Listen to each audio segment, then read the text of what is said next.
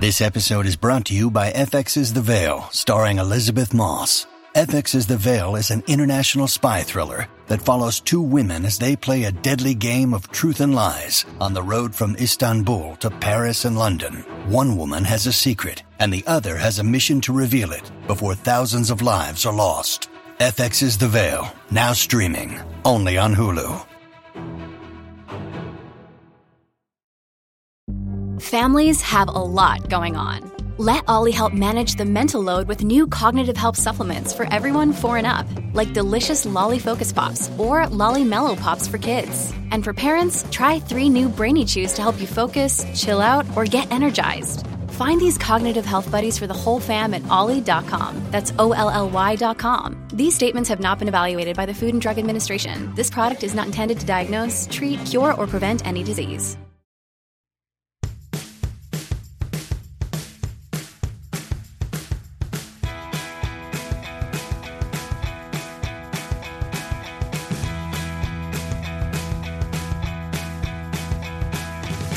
Welcome to the Married at First Sight Wrap Up, where we'll be covering season 14, episode 13. Today, I am one of your co hosts, Jason Reed, and I'm usually joined by uh, my other co host, Asia Welch, but uh, she's not here yet. Uh, I'm kind of glad. Uh, I wanted to talk to you guys privately a little bit. I, I just I wanted to express my frustration over uh, Asia like sicking all the dog moms on me last week.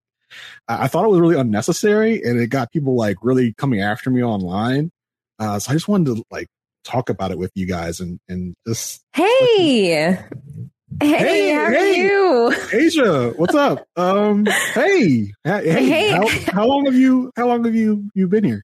I, you know, I've been here the whole time listening oh. to everything. Okay. I was I watched you play volleyball right before this, but then oh, you know I oh. heard everything you just said. Oh wow, wow, yeah, wow. Um, I'm, I'm you know, I, I, said what I said. I speak passionately, uh, and I, I don't think I should be crucified for that. So yeah, you know. Well, look, as long as you're happy podcasting, then it's that's all that matters, right? Yeah, that's that's all that matters. As long as me and the listeners are happy with our podcaster listener relationship. That's all mm-hmm. that matters. That's it. Asia, how are you? I'm doing well. Um, I, you know, I've I've been 30 for a week now, so it's I'm a really, whole world, right? It is. I'm, I'm settling in. I'm getting used to it. This uh, this new a little more when you wake up in the morning. Mm-hmm. Exactly. Um, I'm not moving as quickly, but I'll adjust. You'll get there. How are you doing, Jason? I'm doing good. Uh, you know, this this episode left me uh, feeling many emotions, um, confusion, frustration, anger, mm-hmm. uh, happiness, or some things. Not a lot, but uh, you know, it just it, it, it sent me all into a tizzy this this week, and I can't wait to talk about. it. Oh, absolutely. Like this, it's funny because, you know, I gave you an ultimatum. I said, yeah. let me podcast about the ultimatum or I'm done with this podcast. yeah. So, you know, then to resolve that, that ultimatum conflict, we decided to, you, you know, date other podcasting, other podcasters to, to see what it would be like for some reason. Cause for some reason that would, that would help us with the ultimatum that's been given exactly. Uh, for those of y'all out there who have not watched The Ultimatum on Netflix, go check it out. It is a hoot. Um, it's definitely for this audience. Yeah, for you, sure. It's by the same production company, so they make the same weird decisions with casting. Um, so you'll you'll yes. you all will enjoy it. I'm sure. It's it's a, it's been a, a hot mess so far. Exactly. If only there was a and, podcast. And if you have subscribed, Right. I mean, if only, you know, if, if you've subscribed to the Love at First Sight feed, then you may have noticed a little podcast out there about the first four episodes of the ultimatum. They've dropped the, they've dropped eight episodes. So Mary Kwiatkowski and I are covering uh, this season one across three podcasts. We talk about the first four, the second four, and then we're going to talk about the finale and the reunion. And so that's on the same in, in the same place that you found this podcast. So go check it out. Uh, it, it was it was it was a fun time talking about this interesting concept. in Austin, Texas. I'm, I'm, glad that you had fun uh, with yeah. your other podcaster friend. right. Not jealous at all, in case you were wondering. Right, right, right. It's funny because this episode, I've never, or maybe I just haven't noticed it, but but since I didn't watch it the night of, I got so many people like, "Oh my gosh, have you watched it yet?" Mm-hmm. Because it sparks so many emotions. Well, I mean, that's what happens when the experts finally show up. Exactly. And we get exactly. to talk about real issues and have some some quasi real intervention, which we'll get into whether or not we agreed with the opinions of the experts, which I have some things to say about. I have thoughts. Yeah. um, but yeah, we're here to talk about episode 13 of season 14 of Married at First Sight. But before we jump into it, we wanted to highlight some reviews. Um, we thank y'all so much for going out there and just helping our rating out on Apple Podcasts. Um, we have some like at least like 30 something reviews on Spotify or like ratings. So def- thank you so much for giving us feedback and leaving us reviews.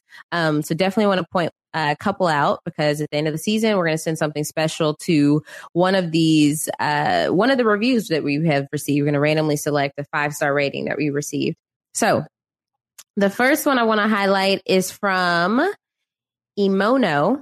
The subject is playing catch up.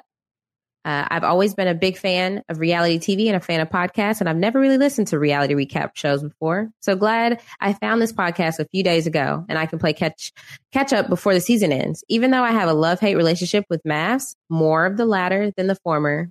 Same. Uh, this shows help. This show helps validate those feelings. It feels like I'm hanging with the homies. Hey, yeah, um, yeah. So the one I want to read this week comes from uh, JMC in Smudgy. Interesting name, very uh, mm-hmm. unique.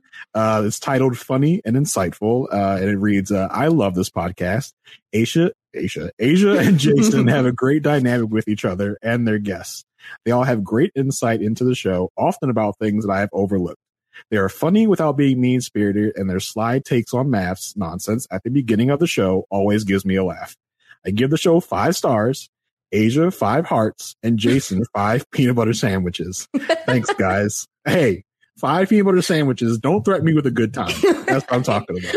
okay, chicken, chicken finger man. Yeah, it's my kind of party. Right. Oh, yeah, guys, man. guys, we love, like Asia said, we love the ratings and reviews. The ratings are appreciated, but the reviews even more so because it gives us a lot more visibility. And Apple Podcast, uh, you know, kind of weighs reviews differently than ratings. It's it's weird. So reviews mean a lot more. And I mean, in this case, eh, since we're on the same feed as another show, uh, I, I, don't I remember what the show's called. Uh, yeah, um, the reviews help me because I know that you like me on this show. I can tell that for a fact. They're like of all if you of all that you like MAFS, right? So for my ego and my self confidence, I need you guys to leave me a review telling me how much you love this this particular show. They're like of all the hosts on the Love at First Sight feed, Jason is my favorite. That's right. That's that's what I'm looking for. You get you nailed it on the head right there. right. Oh man. So yeah, let's let's dive into this episode because anytime the experts come, you know, we have so much to discuss. Um, so just an overarching theme of this episode or the the the plot of this episode was it's like it is about 17 days until decision day and each of the couples got a visit from Dr. Pepper and Pastor Cal. Um, and I had and I had some opinions about. I know that you know Dr. Pepper Pepper sat down with one person, Pastor Cal sat down with one person, but I feel like they should have sat down with both people. Yep. So like I, not I, at the I, same time, but like each expert sit down individually with both partners. Okay, yeah, I get that. I, I mentioned last week that I would have I would have liked for them to meet individually, and then with them for them to come together, maybe mm-hmm. even like oh, like the couple and Doc and Cal and Pepper at the same time, like right? Just having so this conversation, piggyback. and they kind of sort of try to do that, but I think where they messed up was they did this in this weird open forum style with yeah. all of the other couples. So I don't I don't think that like if you're in this big group setting that you're going to get as open as you could be if it was just the couple and Cal and Pepper. Right. Like people aren't going to want to be vulnerable in front of all of these. Like the other people are j- like more strangers than their partners. I mean, in some cases, I feel like Jasmina knows Katina better than she knows Michael. Yeah. but it's like no one wants to be completely open and vulnerable in front of all these people. Like, could you imagine Mark being able to have the kind of talk he had with Pastor Cal in front of everybody? Exactly. So. Yeah, it was going to happen. So yeah, I, I wish I, I, like the separating them at first and mm-hmm. then coming together um, to kind of talk about because we can't trust these people to go to their significant other and actually talk about what was talked about with the expert. Right. You have to be there and be like, no, this, that's not what I told you. I told you this. So right. I want you to say that to that person. Yeah, they they are not equipped to handle this alone. we we clearly see we, They've been handling it, handling um, it alone for the most part this whole time, and it's good. Look where exactly. and look look at them now. um, so, which couple do you want to start with first? Uh, let's let's go with uh, with uh, old Mark the Shark and Lindsay. Um, yeah, mm. this is this. Oh boy, this it, this was a very interesting couple this week for a couple of reasons. So we start with this, and this episode was very structured, like no nonsense. It was like, okay, this yeah. couple gets their Cal and pepper visit, then they get a debrief, mm-hmm. and then they go to volleyball. Like it was very mm-hmm. structured. Like no, no, that's no, it. No, no funny fluff. business. Yeah. uh, so we start the episode with them, and it just, we we we come in in a fight. Like there's no lead up. We just we just go into the kitchen and they're in the middle of a fight. And uh, I needed an appetizer or something. I was not prepared for that. I was, oh, I was like, are, did I miss something? Like, why are why are we just dropped right into the middle of this? Like, it instantly made me uncomfortable. It's very tense. Yes. Uh, so yeah, Lindsay is is you know almost yelling at Mark, saying she's at a I'm at a complete loss with you, and she does the all I wanted was consistency a thousand times, and she says she feels drained uh, you know, he, he, it's the same song with these two. She wants consistency. He says, well, I just want healthy communication. And the way you speak to me is not healthy. He says this while he's basically yelling uh, at her. So I don't know. Then in a confessional, Mark's telling us, you know, he's not one to quit on things, but the last five weeks have been tough. And, and apparently this fight, which we get revealed, is still a continuation from the argument from the photo shoot, apparently the night, the night before. Which is like realistic you know, because usually yeah. we come out of these arguments and it's just like, okay, dun dun dun, and then the next, oh yeah, so we're trying to do something that's good for us. Where it's just like, oh right, no, it never happened. yeah, exactly. You're like, wait, where was the makeup? So this felt realistic, um, even though it was just like they were both on ten, and it was like Mark was finally getting to that point of that he's been trying not to get to Yeah. uh, she's uh, she tells him that he's not showing up for her or the marriage. Uh, and you know, he, he again goes over, you raising your voice at me and it starts triggering me and our communication and speaking styles are different. And he tells her, you know, he, he, he tells her he won't go negative towards her. He'll be calm, even when she's being negative towards him. And then she's like, well, when are you going to be, start being positive? Mm. Repeats again, I'm going to remain calm because you're, you're trying to take a negative again. Uh, but if she can't try, it's pointless. And, and, you know, he says it, it, he tells her it's all about what I, what I'm not doing, what I can do for you. They go through this back and forth all the yes. time. Like, you know, it's not me, it's you. You're not telling me what I'm doing. You're not bringing anything positive, but you're not telling me what I can do. It's, it's just a back and forth finger pointing the whole time. There's like, with that method, there's never any accountability. And it's just like, where do you go from there? You're just going in a circle constantly because yeah. you keep, you're using what they're saying to bring it back to yourself, which is just like, okay, yeah, your own needs are important, but they they both think they're in the right. So both yep. of them think that they are doing what the other person needs. And my main thing about like earlier in the conflict uh, or earlier in the argument where she was like, you know, healthy communication is consistency for me. I love that Mark instantly pointed out that's what works for you. That's yeah. not what works for me. Yeah, I need healthy communication first. That. Like to to be consistent, I need healthy communication first from you. Like that's mm-hmm. that's what I need first. Mm. And so you know, it's it, she repeats the consistency line again. Talks about how much how he's not giving her affection, uh, and and she mentions like you you pour into everybody but me. You you spend all your you spend your night messaging everybody but me, and before you go to bed, you don't message me back, which told me like obviously y'all aren't even spending like the night in the same bed. Like y'all are in separate right, rooms. That's that's what I was confused about. I'm like, knowing Lindsay though, imagine like he had sent her a text earlier and then they're in the bed together and he still hasn't responded. And she's just and mad because like you're on your phone. Like, are you not going to respond to my text message? right. I'm right next to you. What are you talking about? But you didn't respond to it, Mark. Mark doesn't strike me as a person who's great with his phone. Like really? I don't I don't feel like he's a quick texter. Like he's attentive to his phone. I don't know. I just don't get that vibe from him that if I were to text Mark, he would text me back within like five minutes. I'm sorry. I was eating all my goldfish. I didn't know. right. I wasn't paying attention to my phone. How many right. shark emojis do you think he sends a day? Oh, it's probably after every like, hey, what's up, shark? yeah. uh, so he tells her she, you know, she just complains and nags all the time. This is when he starts getting like heated, mm-hmm. and you know, talks about how she keeps saying she's going to leave, but she never does. And then she asks her, "Do you want me to leave?" And this is the thing about Mark. Mark's cannot give a yes or no answer. The same thing with last episode, which like, mm-hmm. "You want me to mm-hmm. stay?" He's like, "It could be great if you did." Like, no, just say, "I want you to stay." And in this, and she's like, "Do you want me to leave?" He's like, "If you want to." No, it's a yes. Like like Lindsay said, it's a yes or no question. Yeah. He, I think he kind of wants her to leave. Like to be honest, he does, but he wants her to want to leave because yeah. he'll feel less guilty. Like, how can you keep saying you're gonna leave, but you never do? Please just leave.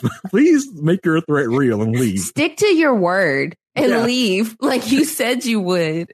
Like you walk out the door and then you come back. I want you to walk out and keep walking. Right. Uh, so he tells her he's, he's trying his hardest to deal with someone difficult for him, and she's also trying to deal with something difficult for her. And he basically like, I'm sorry that I'm not what you want. I'm sorry that you know you're not you're not what I want. I'm not what you want. And uh, she didn't really know what to say to that. Yeah, because it's like okay, he's acknowledging that because you keep saying it over and over and over. He's acknowledging that he's not the guy that you picture yourself with. So now, what does she say to that? Because she keeps calling out all these negatives, just like just like she's saying he does.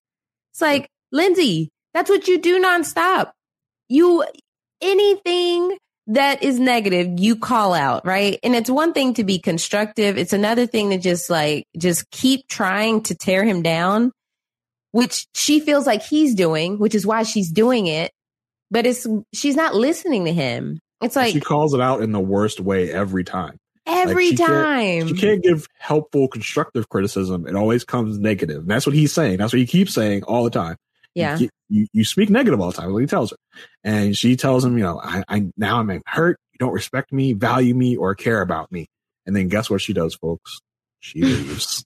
and goes to the roof, I'm sure. yeah, goes to the roof to smoke pot with Elijah probably. Yep. Um, so then we, for them, we get into their, their meetings. Uh, Mark is meeting with Cal. Um, on the diary cam, Mark tells us he's mentally drained and exhausted. His biggest fear is that nothing will come, nothing, no change will come from this, and then just end up saying no on decision day. Mm-hmm. Uh, so he meets with Cal, and Cal sits him down and says, "You know, we got we got to learn how to how to how to work this out." Cal says, "I admit her delivery is not great." so right. we, we cut to the bunch of flashbacks where Lindsay's delivery is not great of her tr- atrocious way she says things. Yep. And Cal says, well, we can work on that. But I mean, but can you though? It, this feels like really ingrained. you sound like Lindsay. Mark. yeah. I, and this, this is the, the, thing I'm getting from Mark. He's like, I don't know about that. You're not, as he said, uh, you know, a long time ago, it's like, you, you're not here. Like you're right. not experiencing it. Like, right. Cause it's like, and it, another thing we have to think about is we're getting the camera version. Imagine the things that you know, the type of conversations they have with each other off camera that is just like if she gets mad or if even if he gets mad and he's being dismissive or she's just saying things in the worst way possible. So it's just like I Pastor Cal thinks that anything is repairable, right? Anything mm-hmm. you can kind of make improvements on. But I'm like, Pastor Cal, are you looking at the woman that you're dealing with? Yeah. Lindsay? and you know, it's like we've I, they've been together five weeks, so they've been together 35 days. Mm-hmm. How how many days do you think they've gone without having an argument in this 35 days? I'd put it at less than 10. Oh yeah. Like there's been no the, the days that have been no arguments and everything's just been fine. Yeah, somewhere between five and ten. yeah. Uh, so Cal tells him, you know, uh, you have to tell someone how to treat you, or else they'll treat you however they want. And I'm just like, he's he's constantly telling her how he wants to be treated. Stop, stop being negative. Uh, come from a place of you know positivity instead of negativity. Don't yell. Don't hit below the belt. I mean, like Cal, like this is she this refuses is to listen. She refuses to listen. Cal, why are you telling him this? Because this is what he's been doing. Mm-hmm. And uh, you know, Cal says he, you know, to ask her why she argues so aggressively. That's one of the things he wants uh, Mark to take back to Lindsay and ask her about. Uh, Mark says the way they argue and the way that she argues reminds him of his parents. And then Cal just like Cal comes just hits Mark with like a ton of bricks. Yes. Cal's like, uh, you know, does this remind you specifically of like your mom? And so then we get a flashback of of like the the matchmaking process preseason, and Mark's talking to Cal about you know the things how his mom and dad would argue. And you know, Cal says the way that Lindsay argues triggers you into remembering the fights that your mom and dad would have. Um, and he asks Mark, he says, you know, the way that you care for your mom, why don't you care that way about Lindsay? Mark says, well, I mean, just because she's my mom and like she did everything for me. So I want to make sure that I'm doing everything for her to take care of her at this time. So Cal says, uh, Mark, uh, are you afraid of turning into your father?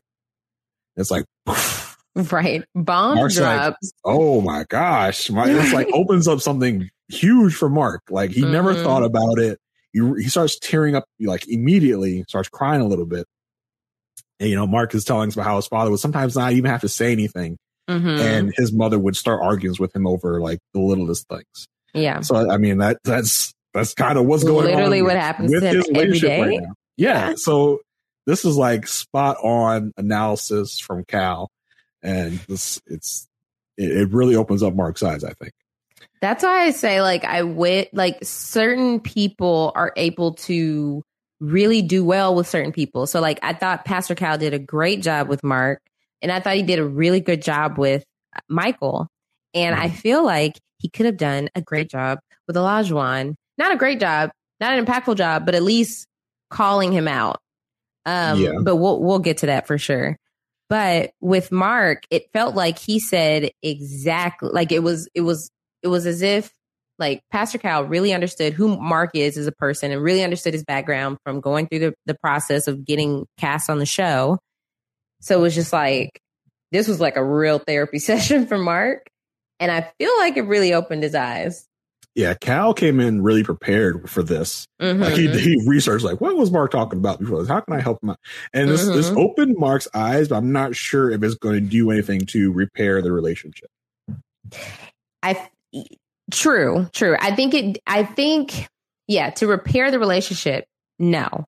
But to improve their communication for the remainder of these 17 days, yes. It definitely gives Mark something to think about and to chew on um, mm-hmm. um, in his communication with Lindsay. Yes, um, and and future relationships because yeah, I don't sure. think he like I feel like he thinks it has an impact on him as a person like oh he's a nurturer because of it but I don't think he truly understood before this point how it affects his romantic relationships Mm-hmm. Um, and especially specifically with Lindsay, because it just like he just shuts down. And it's because he's unconsciously thinking about the things he, he went through growing up with his parents. And so I applaud Pastor Cal for this little session. Mm-hmm. Um, because sure. Mark needed to hear that. Yeah, and then Cal tells Mark, you know, she needs to feel secure with him, and once she feels that, you know, and she needs to know that you're there. And he says once that happens, the arguments will subside, which I don't think is true. Yeah. I feel like Lindsay's going to find anything to argue about, like Mark's mom. Yes. Um, Mark says, you know, he he thought at this point, just going through the process, their communication would be better. And then Cal stops us. So that see, that's one of the problems. Your expectations here are going to screw you up. He basically says there's no timetable for this. And you know, if this was a regular dating situation, you both would have been done by now. Mm-hmm. Um, and Mark says, you know, he just wants them to be healthy. And Cal says that they can. And I say, I don't know about that. Right. I don't think so.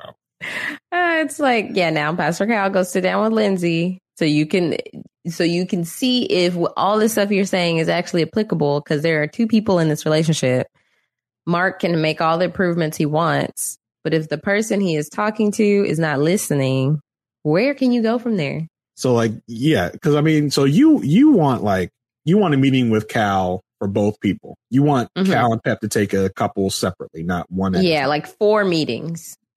Oh, you want four meetings? One, yeah, like oh, wow. Pastor Cal and Mark, Pastor Cal and Lindsay, Dr. Pepper. And that's th- so like why they bring them in together? This could be his own episode. What, what was it? A couple episodes, maybe last, I can't remember if it was last week's or the week before. It was just like a nonsense episode. It was like, Mhm. we could have done something productive here. What, what did we just watch? So Yeah.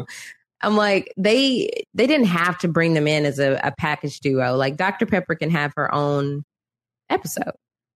Yeah, I mean, we had a Cal episode like a long time ago, Right. um, but we haven't seen Dr. Pepper at all Mm-mm. this season with the couples, She's booked and busy. which is and that's just unacceptable. Like for this show to be so about like we're going to throw you into this situation, but don't worry, we've got experts that are going to help you out. Mm-hmm. And for this to go five weeks in in their time, thirteen episodes for us Yes. is crazy to me. Like that you haven't helped them out more. Yeah. And that's why everyone's in such a disarray, I think, is part of the reason for it. Exactly. know? Because if, if I, I think at least at least two of these couples would be in such a better place if they got Mhm. this type of advice uh, you know, three weeks ago or two weeks ago in their time. They would have been they'd be in a, such a better place. Stephen Noi would be in a better place. hmm Uh, Michael and Jasmine would be in a, such a better place. I don't know about Mark and Lindsay. I, I, just, I just think Lindsay is is really stuck in her ways. And I think it's going to take a lot for her to change. But Absolutely. How how old is she again? Is it 33, 34? it's around there, yeah. Hmm. Um, yeah. So we get into Lindsay's meeting with Dr. Pepper.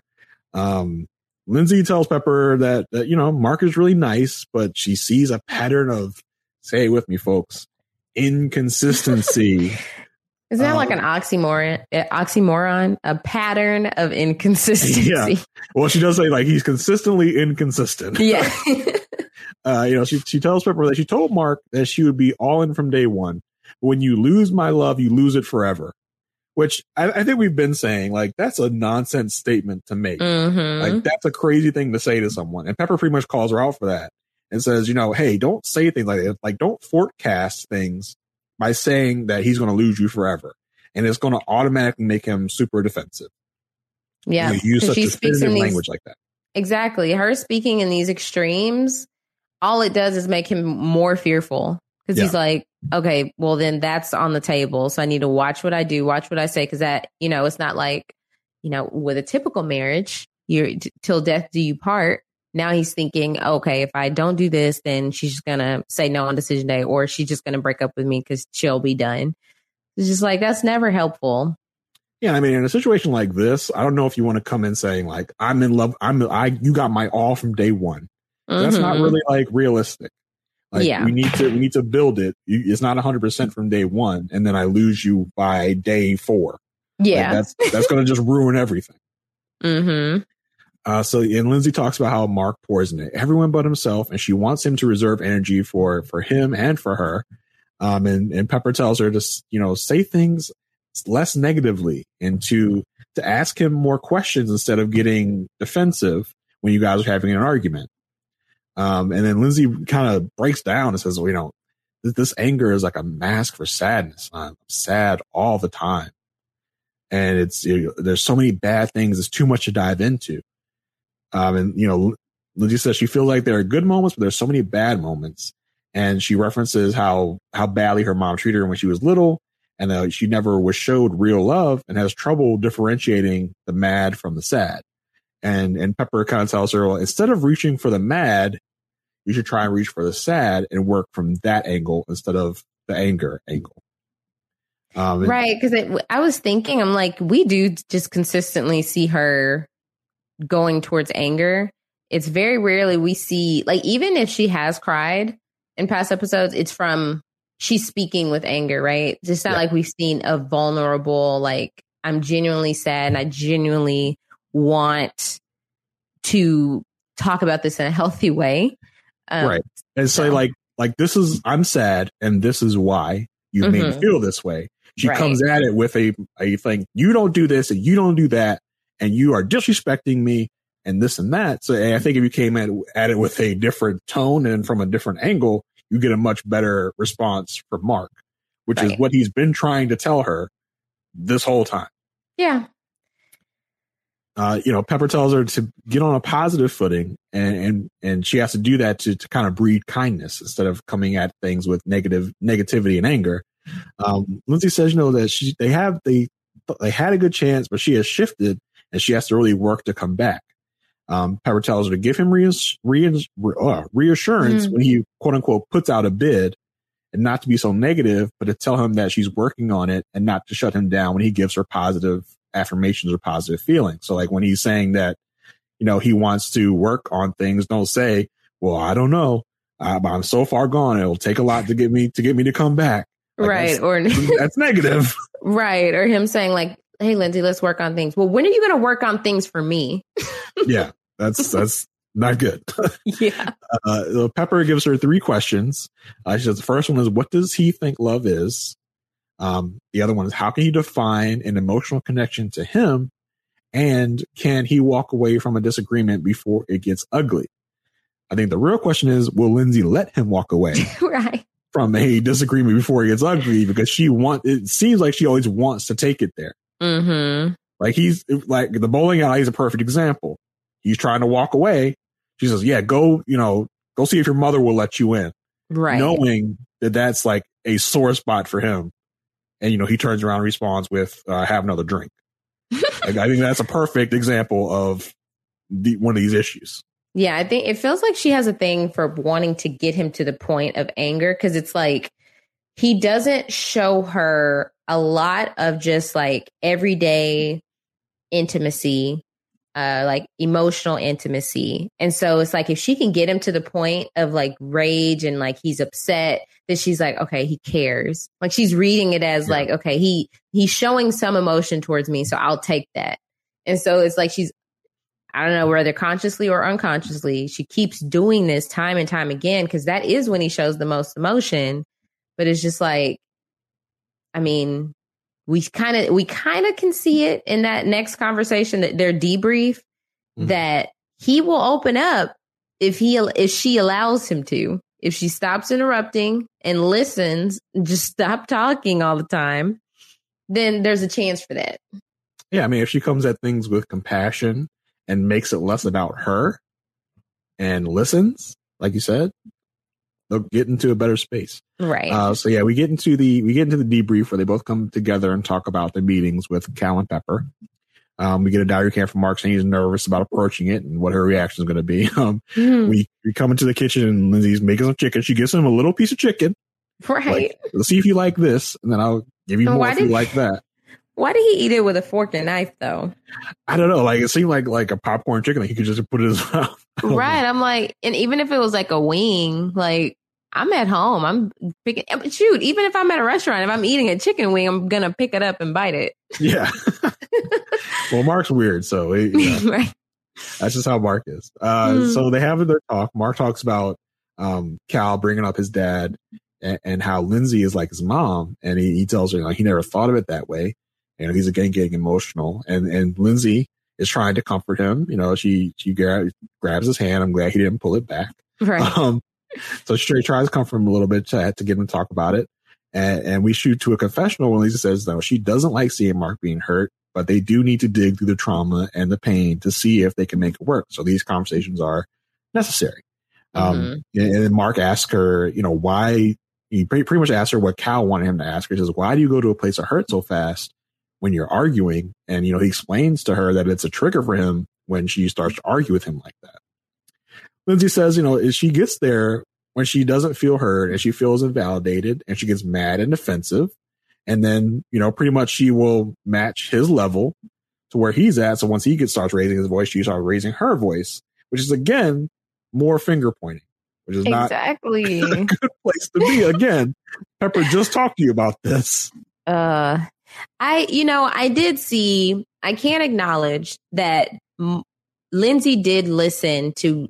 She she genuinely listened to Dr. Pepper, because she had a completely different approach than she normally has in these type of conversations. She wasn't trying to finish his thoughts. She wasn't interrupting. She was listening. There were we I've never seen so many shots of Lindsay just sitting there listening than yeah, I have in this true. conversation. And so I felt like Dr. Pepper really did help and Pastor Cal helped Mark see where he's at so he's able to properly communicate with her. And so I thought that this was really good because she was being supportive. He felt heard. He was able to express himself. But the problem is, as Lindsay points out, is consistency. And that is from Lindsay. Lindsay yeah. does not realize she's not consistent. Exactly. She needs to always come from a place of kindness. Always be like this, this conversation. This, this right good, here should be the reference point. Right. You need Lindsay needs to stay consistent in this attitude, in this demeanor, and in this style of communication, and not take things to another level. Right. um. So you know, uh, Mark says they need to work on the both need to work on their volume and how they speak to each other.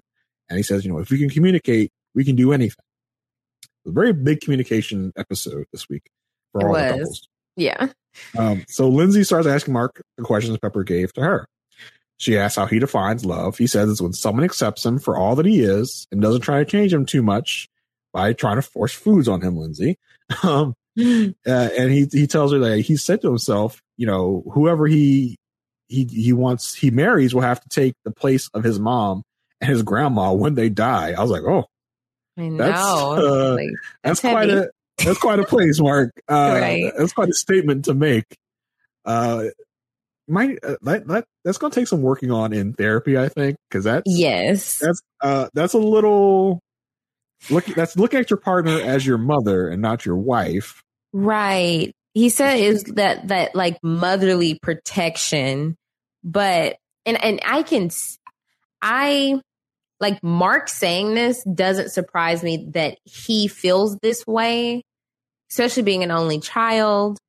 But like you said, he needs therapy to understand that the love that he would receive from a wife is going to be a tad different than very the, different. Yeah, very different than the mother motherly protection. And I think he's thinking like, okay, if I lose my mom and my grandma, then at least I have my wife to feel that role. And it's like, no, it's a it's a it's another role. like right. there are different roles in front of you. Your wife goes into a different one, but he's trying to put the wife where the mom should be and he might he might have some trouble with that can you say mommy issues um yeah i mean both are roles of support but it's different support like mm-hmm. you know it's it's crazy as you know as someone who is an only child from a single mother I, I can tell you this is not a only child issue because I don't feel I don't feel that way. I can differentiate the, the difference between my mother and mm-hmm. my wife.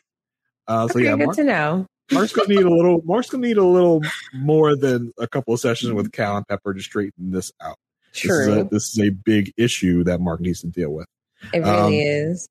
So he tells her he wants her to know that if he didn't see good in her, he wouldn't be here, and you know he's not going anywhere. So he gives her that assurance that he's he's not going to leave.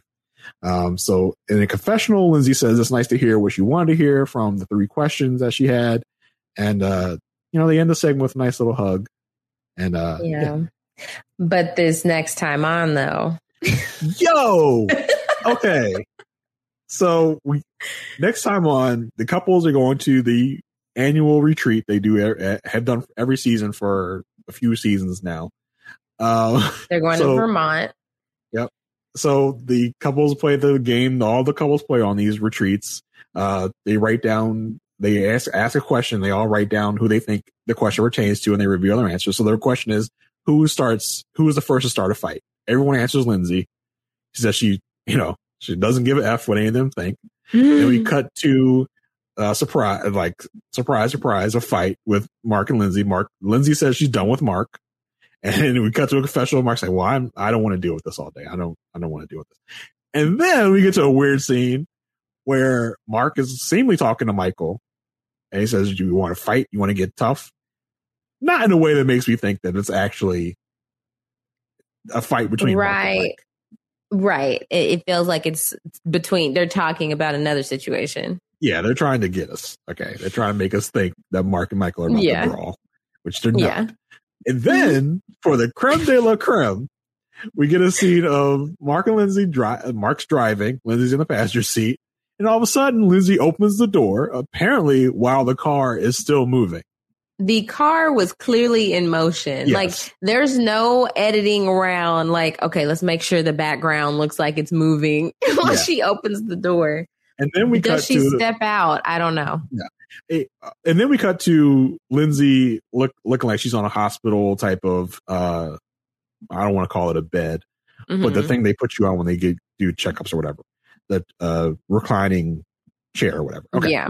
Here's my thought, right? I think Lindsay's just sick and I think she's about to vomit outside of the car. I don't think she's going to do a Mm. roll out of the car Yeah. to get away from Mark while it's moving. I, I don't think- not. I don't think that's what's going to. They want us to think that that's what's happening, but I don't think that's how. I think she's going to. I think she's maybe sick. She might have to vomit, and she opened. Lindsay seems like the type that would have a lot of experience vomiting outside of a car. Maybe when she's had too much to drink. Um, you know, that is a very good theory. That actually very well could be what it is because they just came from this retreat and I'm Mhm. sure they're having a good time and Lindsay probably overdid it. Yeah. So I, I think I I think that's what's going on here. That would be my bet. Like I don't I don't think that Marcus said something outrageous and made her leave a speeding speeding car in the middle of of the street. I don't I don't think that's happening. Yeah. Yeah.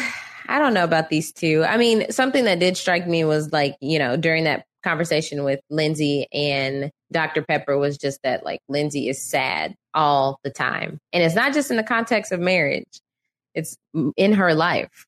That was So a real that was a real real moment.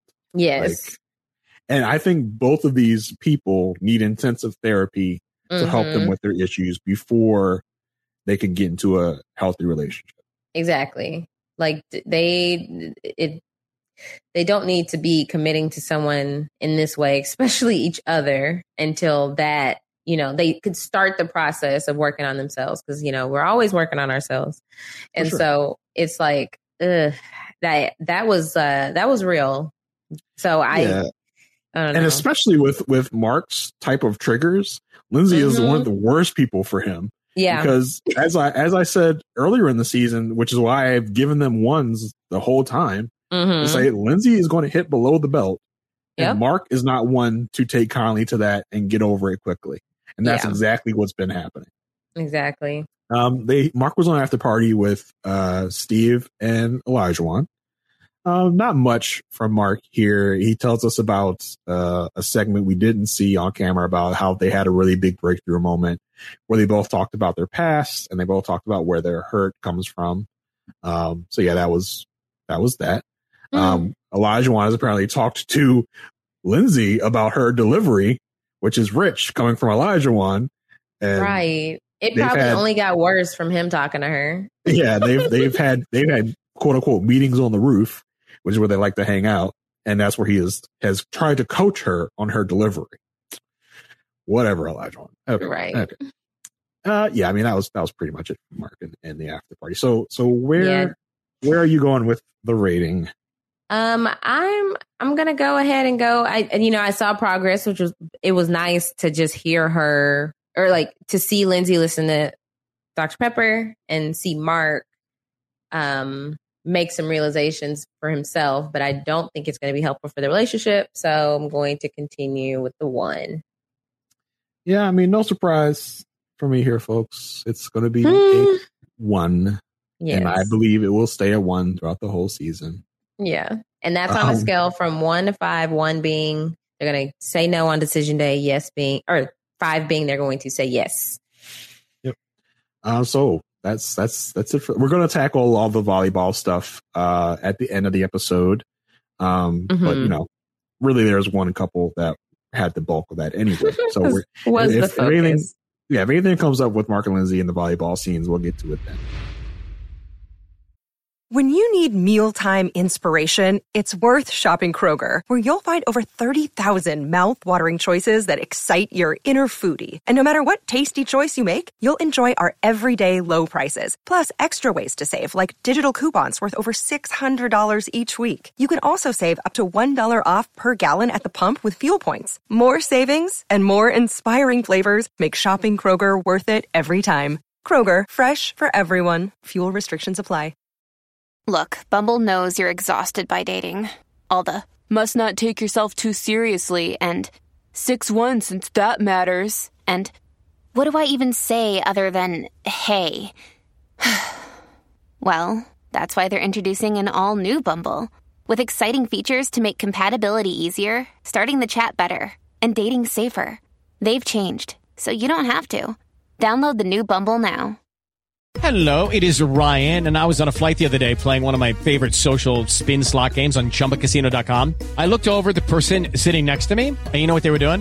They were also playing Chumba Casino. Coincidence? I think not. Everybody's loving having fun with it. Chumba Casino is home to hundreds of casino style games that you can play for free anytime, anywhere, even at 30,000 feet. So sign up now at chumbacasino.com to claim your free welcome bonus. That's chumbacasino.com and live the Chumba life. No purchase necessary. Group. Void were prohibited by law. See terms and conditions. 18 plus.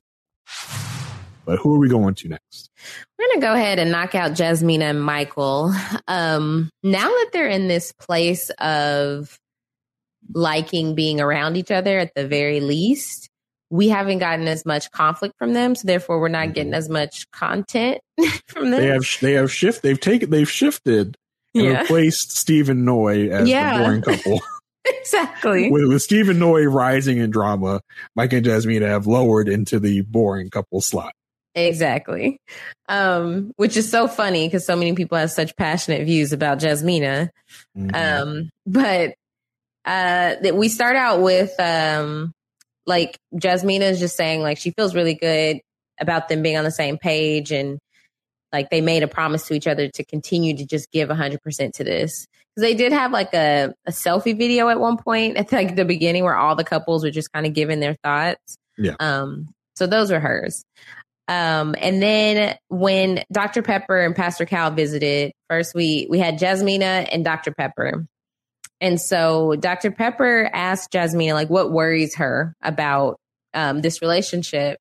And her main concern is she doesn't know his past. Like, she feels like even though they've been in this marriage for what, five weeks at this point, um, she still doesn't know a lot about his past. And she, she says that like, they are on a different page when it comes to trust because like he's the type of person where you have to earn his trust and she's the type of person where she trusts people completely until they give her a reason not to trust them Yeah, I, I saw like the the I need to know more about his past is a very interesting statement. I feel like five weeks in, like I'm not I, I'm by nature I'm not a very secretive person, but I feel like just talking about your past should not be a thing where I have to be super vulnerable to tell you about those things. hmm i think it's because they're still trying to learn how to communicate normally with each other day to day like they're fine it's kind of like it's kind of like coworkers where you're at the office and you can talk to them and y'all have a great time you can have some some banter and you just have like a good time talking to each other right and y'all I'm not gonna sit down and tell you my traumas. Right, over exactly. Exactly. Like there are people you could be working with for years that you're like, wait a second, I didn't know that they had a son. you know, like um so it's just like you're able to exist and communicate with a person like in close proximity, but then if you're not intentionally m- making an effort to to have those types of conversations, you're not going to. And so I, I know I like I feel like she feels that he has communicated that his past has really shaped him and affected how he views certain things. So she's just trying to like she's heard about, you know, the people that have passed away in his family. And so I'm wondering what is there a specific thing she's looking for for him to describe? Because Well, yeah. you're not going to learn about the past what 20 something years in 5 weeks. Yeah, I mean, uh, he told her about the brother, and then he Mhm. told his sister that he talked to her about their grandma and their mom. Mhm. It's like, I mean, what else? What else is there? I wonder. Right. It, it's we. I mean, like, do we think this is just like Like all their life at home is all these little scenes we get of them being playful around the house. Like, is that the only thing Mhm. that happens at a house like 24 7? Honestly, probably if they're at work all day. And then, and so, Yes. you know, like he's at a gym and then she is a teacher. So they're not like coexisting throughout the day. And then at home, it's just like unwinding. She says she watches a lot of TV. So I'm sure they're doing a lot of that. So, no real, no real talks. It's uh it's Right. weird to me. I just I don't know. I, I feel like you can't. I, I wouldn't be able to li- like some of these like conversations that people haven't had or they say they mm-hmm. tell us they haven't had. I don't think I could have gone a week without having those conversations. right. Like It's important. about my life, about my past, about your life, your past. I don't think I could have gone a week without knowing more about this person that I just got married to. So it right. strikes me as super odd when we get stuff like this, and later with Steve and Noi, like y'all haven't like How? had these simple conversations, like not not necessarily simple, but y'all haven't had these important, critical conversations already. It's been five weeks. Like, what are y'all doing? exactly exactly that's that's my thing is just like okay if y'all are dating totally fine people are at this level for months before they go there and then they're like okay now we're kind of like taking it to the next level by like you know getting deeper with each other but if y'all y'all are married and you're on a tight timeline there is a decision that needs to be made at the end of this eight weeks and y'all aren't acting like that Right. I mean, if you're casually dating, you're not around the other person every day. You're not coming home Mhm. to this person every day, probably. Like, but y'all are home every day together, uh, presumably having dinner, you know, whatever you're doing to get like in the lead up to get ready for bed, like when you're in bed before you go to sleep. Like, you're, you, you've been around each other all the time. So I just don't see how these conversations don't happen. Exactly. Um, so Dr. Pepper also pointed on how, like, uh, she pointed on their physical intimacy. She said, like, there needs to be more touch between them. And Jasmina was like, and, and, and we later find out, especially during volleyball, she's like, you know, we're on the couch, we're like, we're close to each other, we hug and stuff. It's just that she doesn't feel anything when he touches her. I said y'all hug. Like she's like we we we hug and we sit close to each other on the couch. Like that's like come on. Like that's it. You think Me that's and all of something? my friends. No, you think that is something? Like what? Yeah. That's br- that's basically nothing. Right. But Dr. Cal, uh, Dr. Or Dr. Pepper was saying what we were saying last week. Like, in order to get there, well, mainly what I'm saying is, in order to get there, like, you're not going to one day just to be like, okay, I want to be all over him. It's a progression. And if y'all aren't progressing, there aren't, y'all aren't doing the little things like holding hands or, you know, uh, like just anything, then you're, you're never going to get there. It's not going to happen overnight.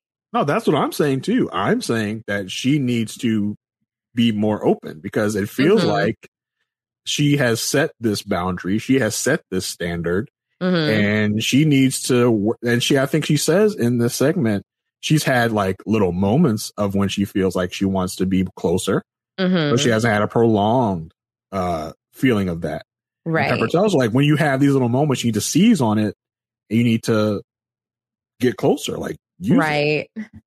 Yeah, I'm just I'm I'm I'm wondering about this like she doesn't feel anything when he touches her and I'm like I I I wonder what it I mean it's just because like she's just not like sexually attracted to him.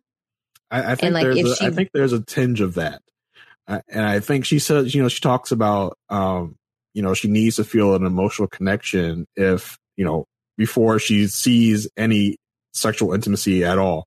I, I'm Mhm. just thinking like okay, like if this was Idris Elba sitting across from you, right. would you have the same She would feel Reasoning. something when he touches her. Yeah. right? Would you try a little harder to get that emotional connection to form that intimacy? Exactly. I think it, I don't know if she has friend zoned him in her mind, but, and I know that she likes him more like as a person, as a human that she interacts with frequently.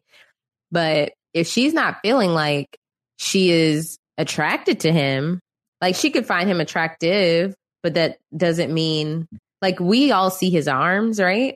But if she's if she's not attracted to him, then they I think they're gonna be in trouble. We also see that height.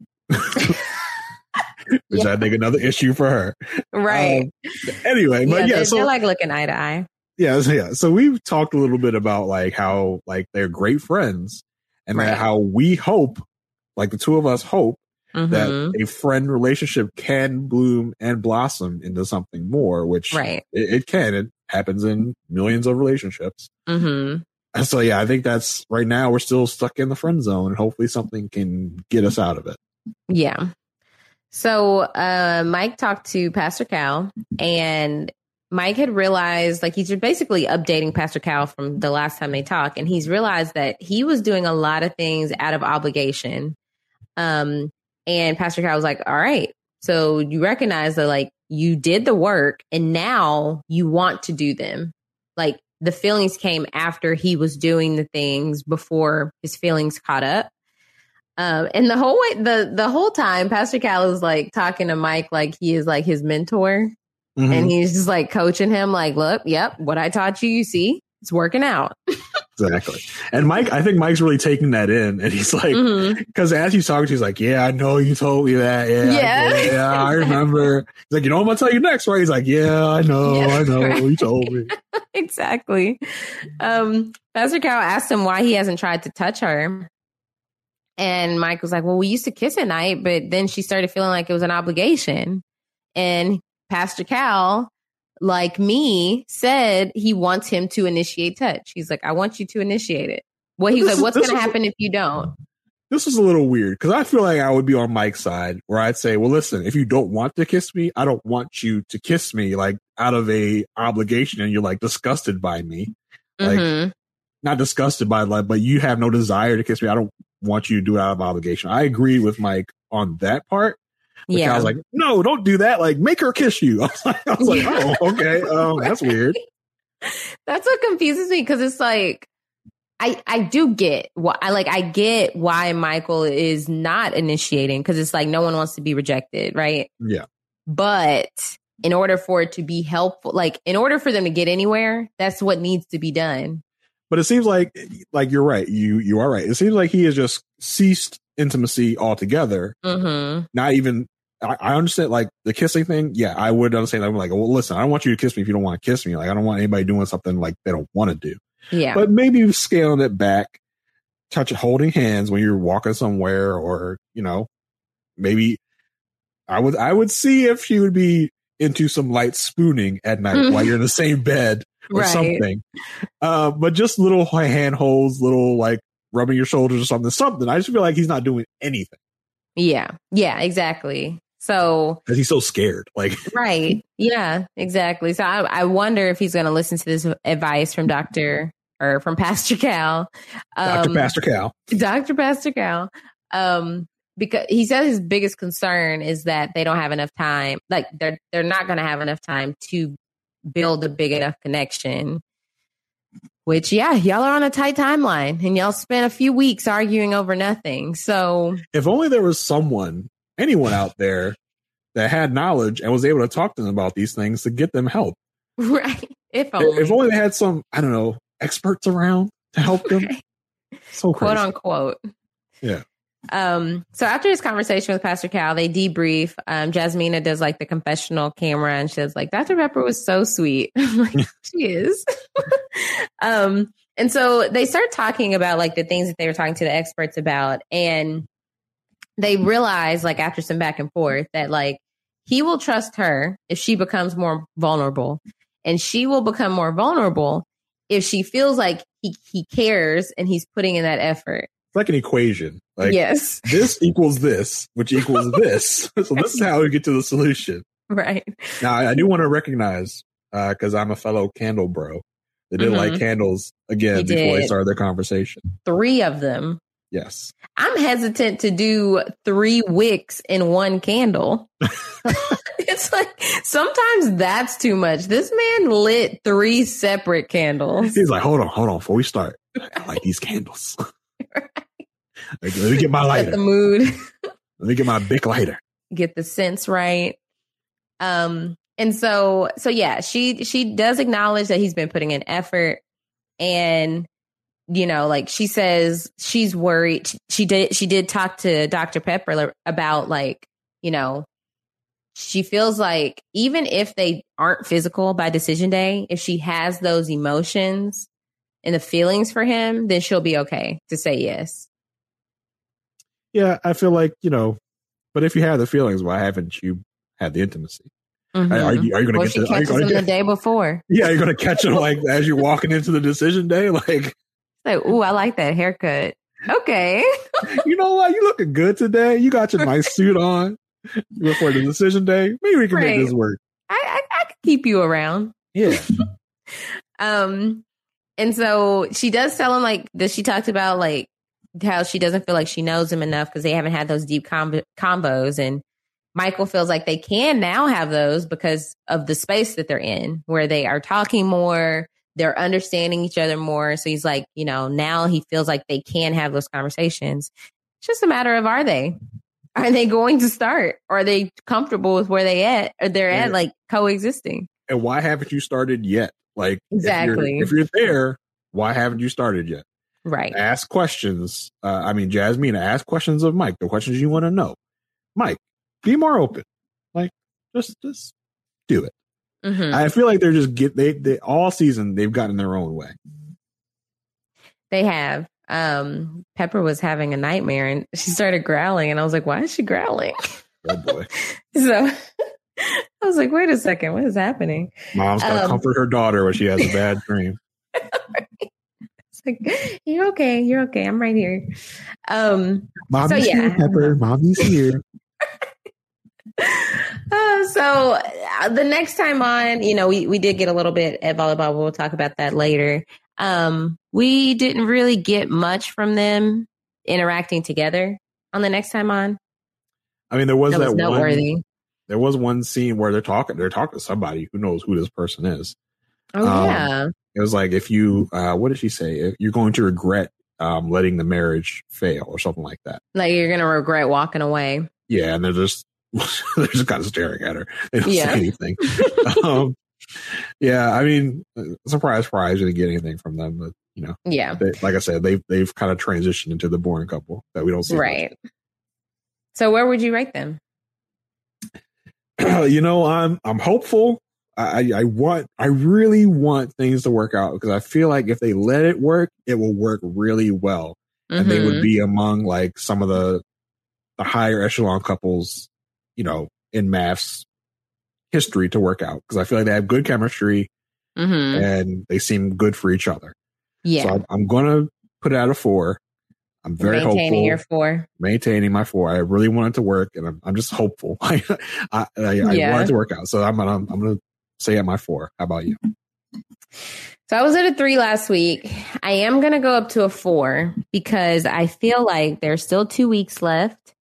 And in that time, if they make adjustments immediately, um, before, so that that gives two weeks time for that to like settle in, they're having consistent conversations, things are going well. Then they both will see like, wait, we are a good match. We should see this through. But I really I really want them to come to the decision. I think some couples come to in this. Like, okay, the eight weeks is over, but we can still keep working on this, and this could work. Right. It doesn't stop there. Right. Like we don't have to make this decision. Sure. Like if we make the decision after today, we won't have to pay for our own divorce. Yeah. but you know, I if we give it a little more time, it can work. It, we can Right. like they keep saying like, well, if we don't, if we got a tight timetable, like not, not really, Right. not not really. Like you you can stick past the eight weeks and keep working on it, and if it doesn't work after that, then sure. Exactly. But I I want them to really stay at it and and go even past decision day because they they're they're in a good place right now. Like I don't see why Mhm. they can't just say, well, let's just keep trying. Right, exactly. Um, so yeah, that's it for them. Where do you want to head next? Let's go to Stephen Noi. Okay. Um, boy, we, we got some negative feedback about our feelings about Noi lately. And to that person, I must say, how do you feel now? You can't like it's not like and it's not going to get any better from our end because this like you At can't all. you can't tell me that you feel good about Noi after this episode for sure. Yeah, I, I, I got a DM of someone saying, you know what? Before I disagree with you about Noi, but now I totally mm-hmm. see what you mean. Yep. And it's like, yeah, like, and this this this person that disagrees with our opinion about Noi, like, like, how do you feel? Like, how, like, you can't tell me this this person, this woman, is coming from a place of maturity or like Understanding. Yeah. You cannot be on noise. You can't keep caping for Noi after this episode. Like, take the cape off.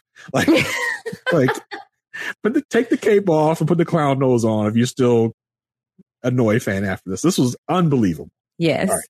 Let's get into the episode. Okay, let's get into it. Uh, so Noi meets with Pastor Cal. She starts. out, She starts on the conversation.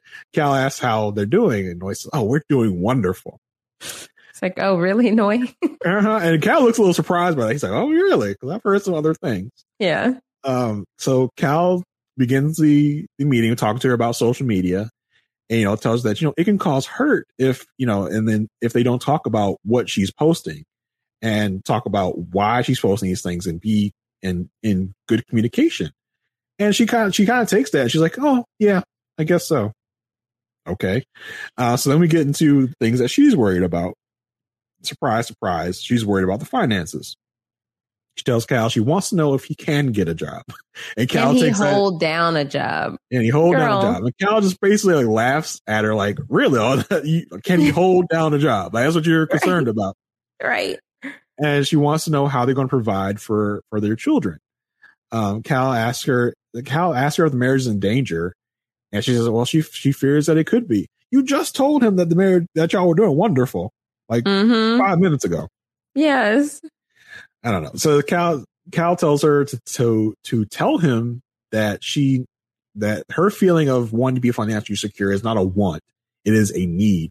She needs to feel financially secure, and she tells him. She tells him like, and she and she and Noi's like, "Oh, you want me to put it to him like exactly like that? Like you want me to say those exact words? Like, yes, Noi. Like, Yes. say what you want, say or say what you need. Like in in, in clear and concise words, say what you need." Right. um, you know, she tells him they haven't had that conversation. And when she when she tells him that, Cal's like, "Really? Like, y'all haven't talked about this?" And he asks he asks her why, and she says, "You know, she just hasn't had to have this particular conversation before, so she doesn't know what to say." Oh Uh, you know. Cal tells her, "Ask ask him how he will make her feel financially secure." And you know, and tell him that it's part of how you need to be loved because of your past. Uh, so yeah, I mean, easy. again- I mean, I mean, okay, it's not easy to have tough conversations, True. but they have had she the door has been open plenty of times where they're talking about his job. Yep. And for her to say, like, even to hear this advice from Pastor Cal and still be confused about how to approach it, all you have to do is say, I need to be, I need to feel financially secure. But the way that Noi takes this is, I need you to have a job rather than I need to make sure that you are in a position, like you're telling me you're in a position for me to be financially secure. But can you tell me how? Give me the numbers. Right. This is what that's what she needs to say to him. And not and she keeps flip flopping. Like she told her sister last week, Well, I don't care if he even just gets a part time job. Right. That's not being financially secure if he just has a part time job. Exactly. So what do you what do you what do you need, Noi? Like you need him to both hold down a job and you need him to be financially secure. Fine. Great. I need you to approach it, tell him what you need, and tell him sit him down and get him to give you the plan. If he's not and, and this she's not alone in the fault here. Mhm. Steve's at fault too for by not, not having the communicating conversation. Right. Yeah. By over communicating because she under communicates. Mm-hmm. That's what that's you know, every couple is going to have their level of communication and uh, you know, to have a good relationship, you need to fill in the gaps where things are missing. Right. She under communicates, so you over communicate, Steve. That's where Steve is at fault in this. Um, cause it's not just a one sided Noi thing. Noi, I think, shoulders most of the blame in that particular department. But Steve has also been a little wishy washy with telling telling her what's going on. Right. And I think that's the issue. But I think Noy sees the issue as his issue is that he doesn't have a job. She doesn't see it as his issue is that he's not properly communicating how he's financially secure. Because she Yeah. thinks like, oh, the the fix is for him to get a full-time job. No, the fix is to figure out if he is truly financially secure, like he says he is, if you have that conversation and he is not, then let's work through how he can be financially secure, whether that be a full time job, whether that be taking his entrepreneurial opportunity or his entrepreneurial uh, endeavors serious more seriously, or or what, right? It's just that she thinks it's full time job, or he's irresponsible, he is not motivated, he's lazy. So it's just like, Noi, why is that? It she has it in her mind. The only way to be financially secure is to have a full time job. But as we saw on After Party, Rudy pointed out, she said last week, Noi said a number that she would be comfortable with. He's like, okay, what, what's the number? She said, oh, $40,000. Steve goes, she's good. And then he took out a hundred dollar bill and lit it on fire. Just kidding. Just kidding. Um, yeah, it's like Steve Steve's gotten to a certain point in his life, in his career. He got to where his career was in the first place by working hard. Mm-hmm. Uh, I I do believe it's been out there that he has like a master's degree in either computer science or something tech related. That, that doesn't just like come to you. You have to work hard to, to get it. And he's gotten himself to a place where he can chill for a minute. That takes Mhm. ambition. That takes drive. Um. So yeah, like I just wish she would see that. Yeah, And I wish he, he also pointed out exactly. He also pointed out on the after party that he has built apps. Like he's done things to receive income that didn't require a full time job. And uh, like it's I, Steve was Steve was so good on after party. I feel like they need to make Steve an expert. Like he was giving everybody advice like on communication Mm-hmm. and constructive criticism. And I was like, oh, Steve, look at you! Like you need to be an expert. Right. But yeah, so yeah, it was it was interesting. Um, so Steve uh then sits down with Dr. Pepper. Um, Steve tells her about the social media post about, you know, uh, if you think you deserve better than you do. Uh, he tells Pepper he's not sure where it came from and it's causing him, you know, unease and he's upset that she keeps breaking the boundary that he's trying to set with them in their relationship. And, and again, on after party, Rudy asked Steve, like, so what was she talking about? He's like, I don't even know. Like, I'm a, he basically intimated like he didn't ask her because he doesn't want to cause confrontation. Mm, like, I the the the natural follow up question is then who was it about? yeah. So like, I want to, I want to see that conversation take place. I want to Yes. at least hear about what the conversation, and it, it, it seems like they never cleared it up. Mm-mm. It just was. Mm, mm, it wasn't about you. So don't worry about it. She like walked away from her or something. I don't know. I, I just want to see what like, what that conversation was. Hmm Um, so Pepper, you know, says that, you know, running to social media is something that people do out of fear and that Noi is probably afraid of a confrontation. So she takes it to social media to vent. Um, Pepper says the fear may come from the fact that she hasn't seen him work, which, you know, Noi does keep telling him, and that she has voiced him that she needs stability. And Pepper suggests setting out a plan. Now, like, do you need someone to tell you that? Like, I Right. just- that's so weird to me. Like, yeah, duh. That's what you should have done It's- in the first place. Exactly. It's a given. And it, but it, it just goes to show that a lot of people that come on this show, they're coming on completely single. You know, like people who are in long term relationships, they may know things like this because they've been in the mm-hmm. relationship. So when by the time they get married, it's not like starting from scratch. These Yeah. people are starting from scratch. So to think like, oh, y'all should come up with a plan, that I mean, that's been said in so many words when he talked to when he talked to um sorry. When he talked to Dr. Viviana, when he talked to Pastor Cal this uh the first time. So it's like what why is this why is this uh why is this a new concept? And I think it's because they are they literally started at ground zero and now they're trying to have mature conversations which they haven't even been capable of doing that together. Yeah, I mean, I like I asked this about Mike and Jasmine. Like, what are y'all talking about at home? Yes. Like, come on. Like, Noi said, Steve has said, well, we just didn't talk about it. Like, what? Mhm. Come on. Ah, anyway, go back to the back to the Steve meeting with Pepper. Um, you know, Pepper says to have him ask, like, is this something that they can work out the question between themselves and not the public, and to ask her, you know, why they can't do that. And he says he does want to create an environment where she's comfortable coming to him about about issues instead of putting on social media. But he he says that you know these issues are ringing alarm bells in his head because you know what's happening right now does not fit his vision of you know a relationship, let alone a marriage, Mm-hmm. and it can just get worse down the line.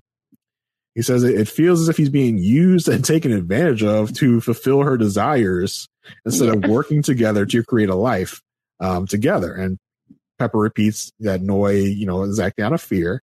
And if he can calm her fears, that things would be better off. Now, gotta take Steve to task a little bit here.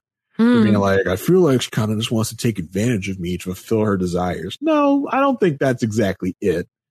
I, I do think Noi is, is genuine when she says, I just want to know that I'm going to be okay financially. right. Like, and Steve has failed in that, but Noi's is handling it incorrectly. Right. Yeah. He has failed in communicating it to her in a way that she feels secure. And I think it's like this clearly shows that like Steve is in a good position himself right now, right? Yeah. But then he's like, he's trying to protect that because it's just like, I don't know if he's thinking like, if this doesn't work out, I don't want her to know my entire financial situation. But nonsense, he's done s- right. He's but he's doing so much protecting of it and being so obscure that it's making Noi think, oh, he has nothing. so it's just yeah. like, but, but that whole, like, I don't want to show her how much money I have. I think that's kind of nonsense to me. Like, mhm. it's not, it's not going to, I don't think it's going to swing like the hammer either way. Like, if you show her that you have like hundred thousand dollars in the bank, do you think she's going to be like, oh, sugar daddy, like, right. I can- okay, buy me this, him. buy me that. yeah, I can dry him up for all he's worth. Yeah. I, I don't think that's where Noi would be coming from. like, I just don't see Noi as that type of person. Yeah. I mean, and like Dr. Pepper pointed out, there's fear on Noi's end, but there's also a lack of trust on both of their ends. Because I Yeah. feel like if he trusts her, he would be open enough to divulge his financial situation. And if she trusted him, she would trust that he wouldn't just not have a job if he was working off $20 in his savings. Right. I mean, like he, like for all intents and purposes, he is a stranger. Okay. They sure they spent a, over a month together, but Mhm. she still doesn't know him completely, and that's partly their fault for not communicating well. Right. But like, I can definitely see part of where she's coming from. She is just going about it the exact wrong way. Exactly. Uh, so the next scene we get with them is their debrief, which this goes so left that it's like crazy. Like this is nuts. So, Mhm. so Steve brings up the social media with her, the social media issue with her again, and how he's upset about it. And she's like, "Oh, which uh, which post? Because you know, Girl, because you do a million. You I have shouldn't so even have many. to ask. which one has offended you?" so he tells her, he says, "So why do you think it's so? Why is it so important that you need to broadcast like our issues to the world?" And she says, like, she's, "Oh yeah, you're right. I see where you're coming from." And she says, "Like, but the post wasn't directed at you." And he's like, "Well, I mean, people are going to see that and naturally assume. assume. that it's about me." And she's like, "Yeah, I, I can see where you're coming from." Uh, she says, and then she goes like, "Even though this it wasn't about you, I do feel this way in our marriage." And it's like, so, so it is So about it was. It- be- it's- that would be like him. if I was in a relationship and I posted a meme or I posted like a a post that said never be in a relationship with a liar. Yeah, Naturally my significant other is going to be like, "What? Why would you post that?" I'm like, "Oh no, that was about my friend's boyfriend." I meant, I No. meant I, that was about Pepper. That wasn't Yeah. about you. That was, that was about Pepper. Exactly. Pepper told me she didn't eat the dog treats. Obviously, she did. She's a liar. I- I never said it was a romantic relationship. Yeah, It's just like context clues. Why would you like why is he having to spell out? Like I am so sure that Noi is not she she seems like she seems like she is not dumb. Why is he having to explain that the perception of her posts? Why are you lying, girl? Like, why are you lying to this man? Like, it's Uh. about him. Just tell him it's about him. Right. Do I feel that way about sometimes in our marriage? Yes. What? it's crazy. And, you know, when she tells him that she has felt that way about their marriage, that, you know, she deserves better, she deserves more, he says, wow, like he's, he's taking taken back. but he's like, that's, that's really hurtful. Like, hmm and, you know, she says that like, Cal told her about not opening their issues and she understands it. But this is my social media, so I'm going to do what I want with it. Right. Whoa. Yeesh. uh, so Steve, obviously, as anybody would be, is just like so taken aback by this. He's like, it's like, so you don't, you don't like think, you don't agree with what I and Pastor Cal are saying that you shouldn't just broadcast our relationship out. And then I ask you to not do that, to not respect my, like, my ask you not to air our dirty laundry out there. Are you going to like say that? Noi says she agrees, but you know, you and Pastor Cal are different people, and I'm my own person, and I can make my own decisions. Whoa! Why did she see this all of a sudden as like, you're trying to control what I do with my hands and my phone and my social media? All he's asking is for her to respect their relationship and not put this out and like not air, like he said, air that they're in distress. Like, why would you? What this? It just seems like such a such an easy ask. Yes, To be like, hey, can you just not like talk crap about me behind my back on social media? right. And like, And on after party, he does he tells Rudy like, yeah, when she does this, I get friends, I get family calling me and ask me what's wrong, like what's going on. Like he she has put him in that position. Like to be like, oh no, I have no idea who that was about or yeah, what she's she's talking about. me. She's subtweeting me. She's sub subposting me. I have no idea. Like he, he's just asking, can you not put me in this uncomfortable position? So I have to Mhm. explain to my friends and family that you are out here basically. Because if I saw that from one of my friends' posts, I'd be like, dang, like Mhm. they are they are in trouble. They They're are about to break going through it, and then you got you got to look to see if the posts are still up or have they Yeah. deleted the couple pictures. and for her to have this like attitude about it was just For no so- reason. so out of pocket. I was like, wow, like you don't give a f about this man. like that's this is my thought. Like something Just so simple. immature, so immature. It's not like he's saying, "Hey, don't post pictures with your friends on your Instagram feed." He's he's asking you to respect his, the the relationship that you're in. What you're doing is impacting him because you are subtweeting him, right? Yep. Why can't you just acknowledge, like, okay, I'm not going to do something that make puts my husband in an uncomfortable position, rather than it's my social media, I can do whatever I want. And what are you, especially for her to- twelve? exactly. For her to just acknowledge that it is, yeah, that's so messed up. Like that's awful. Like I, I see where you're coming from. That's messed up. But I'm gonna still do it anyway. right. Is is I respect what you're saying, but I'm going to like- and continue she to tells, post like, what I I, want. yeah, and she's like, "Well, I respect your opinion on the matter, but it seems like like, but do you like? Because it sounds like you don't." At all. Oh man, he he also says he's not feeling comfortable. He he tells her like, "Well, I'm not feeling comfortable at all about where this conversation is going," and basically reiterates to her like, "This is not something I want in my relationship.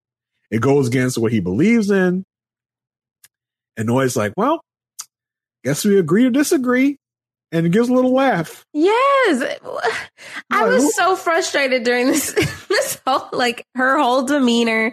Every response she had was just like uh like she was trying to just make this to out to be something that it wasn't.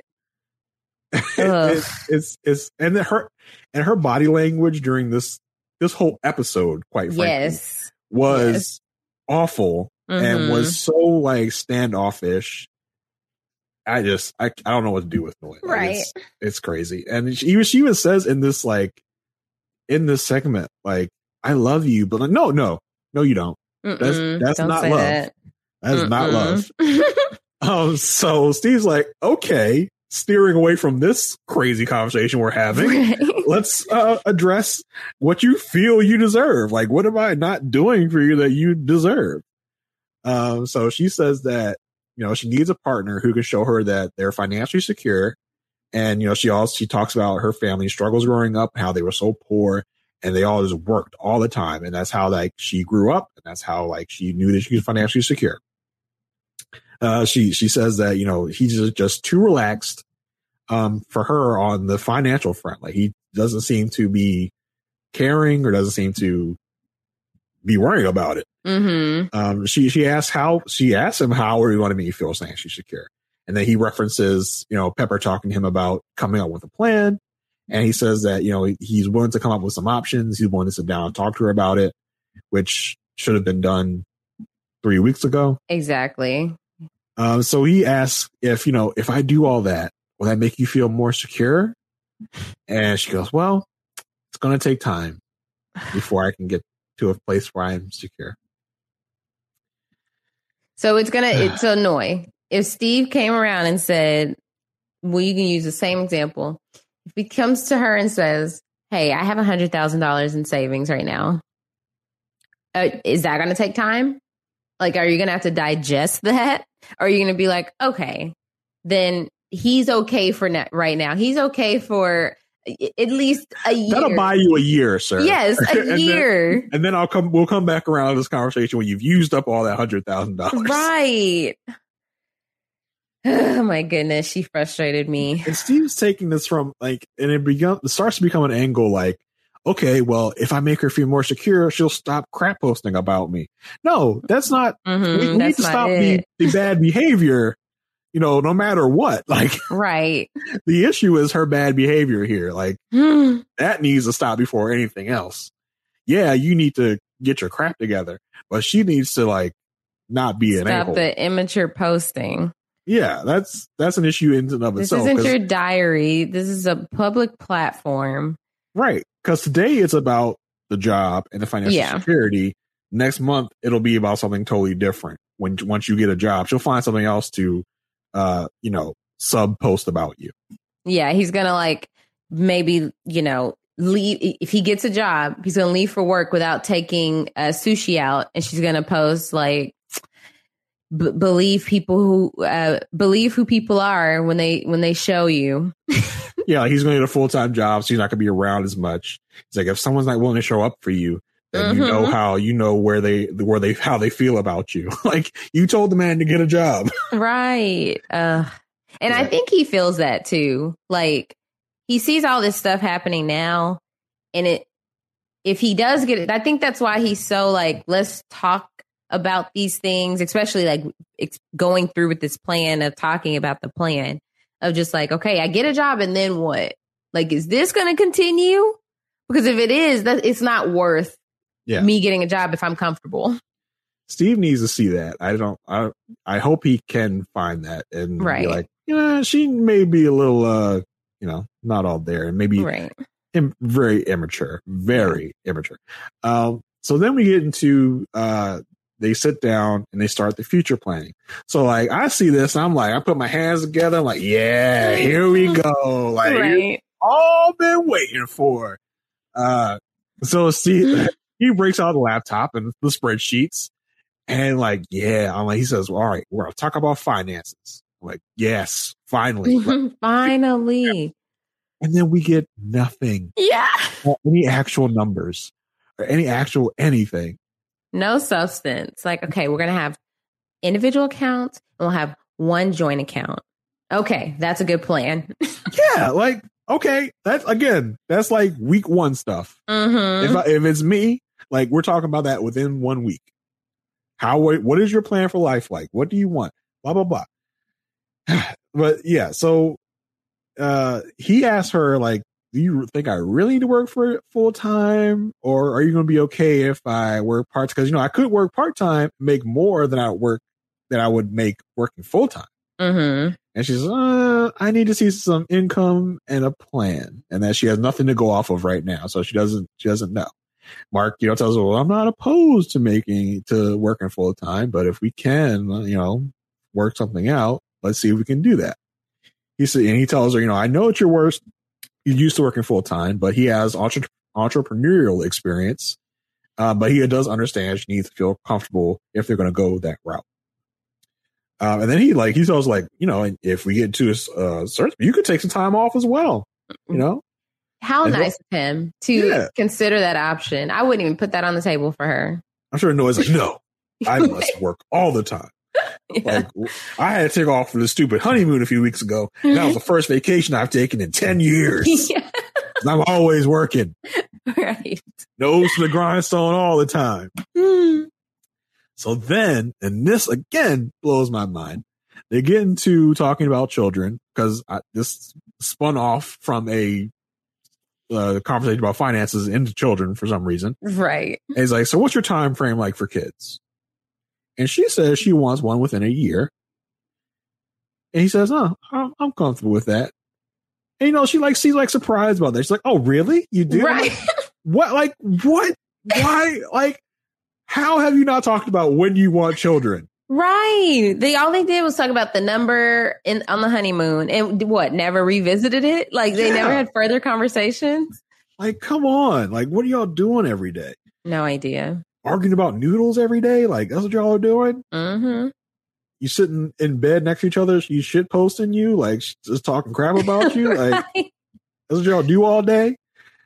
Uh, yeah. So, and that was pretty much the end of it. They- They have a little argument about uh who's going to change diapers when they have a kid, and like Rudy brought up a good uh to- a good topic on after party, which I thought about too as soon as this happened. She's like, okay, well, didn't last week, just last week, Noi said she didn't want to move in with you after decision day, but now she's saying she wants a baby within a year. Like, how is that going to work?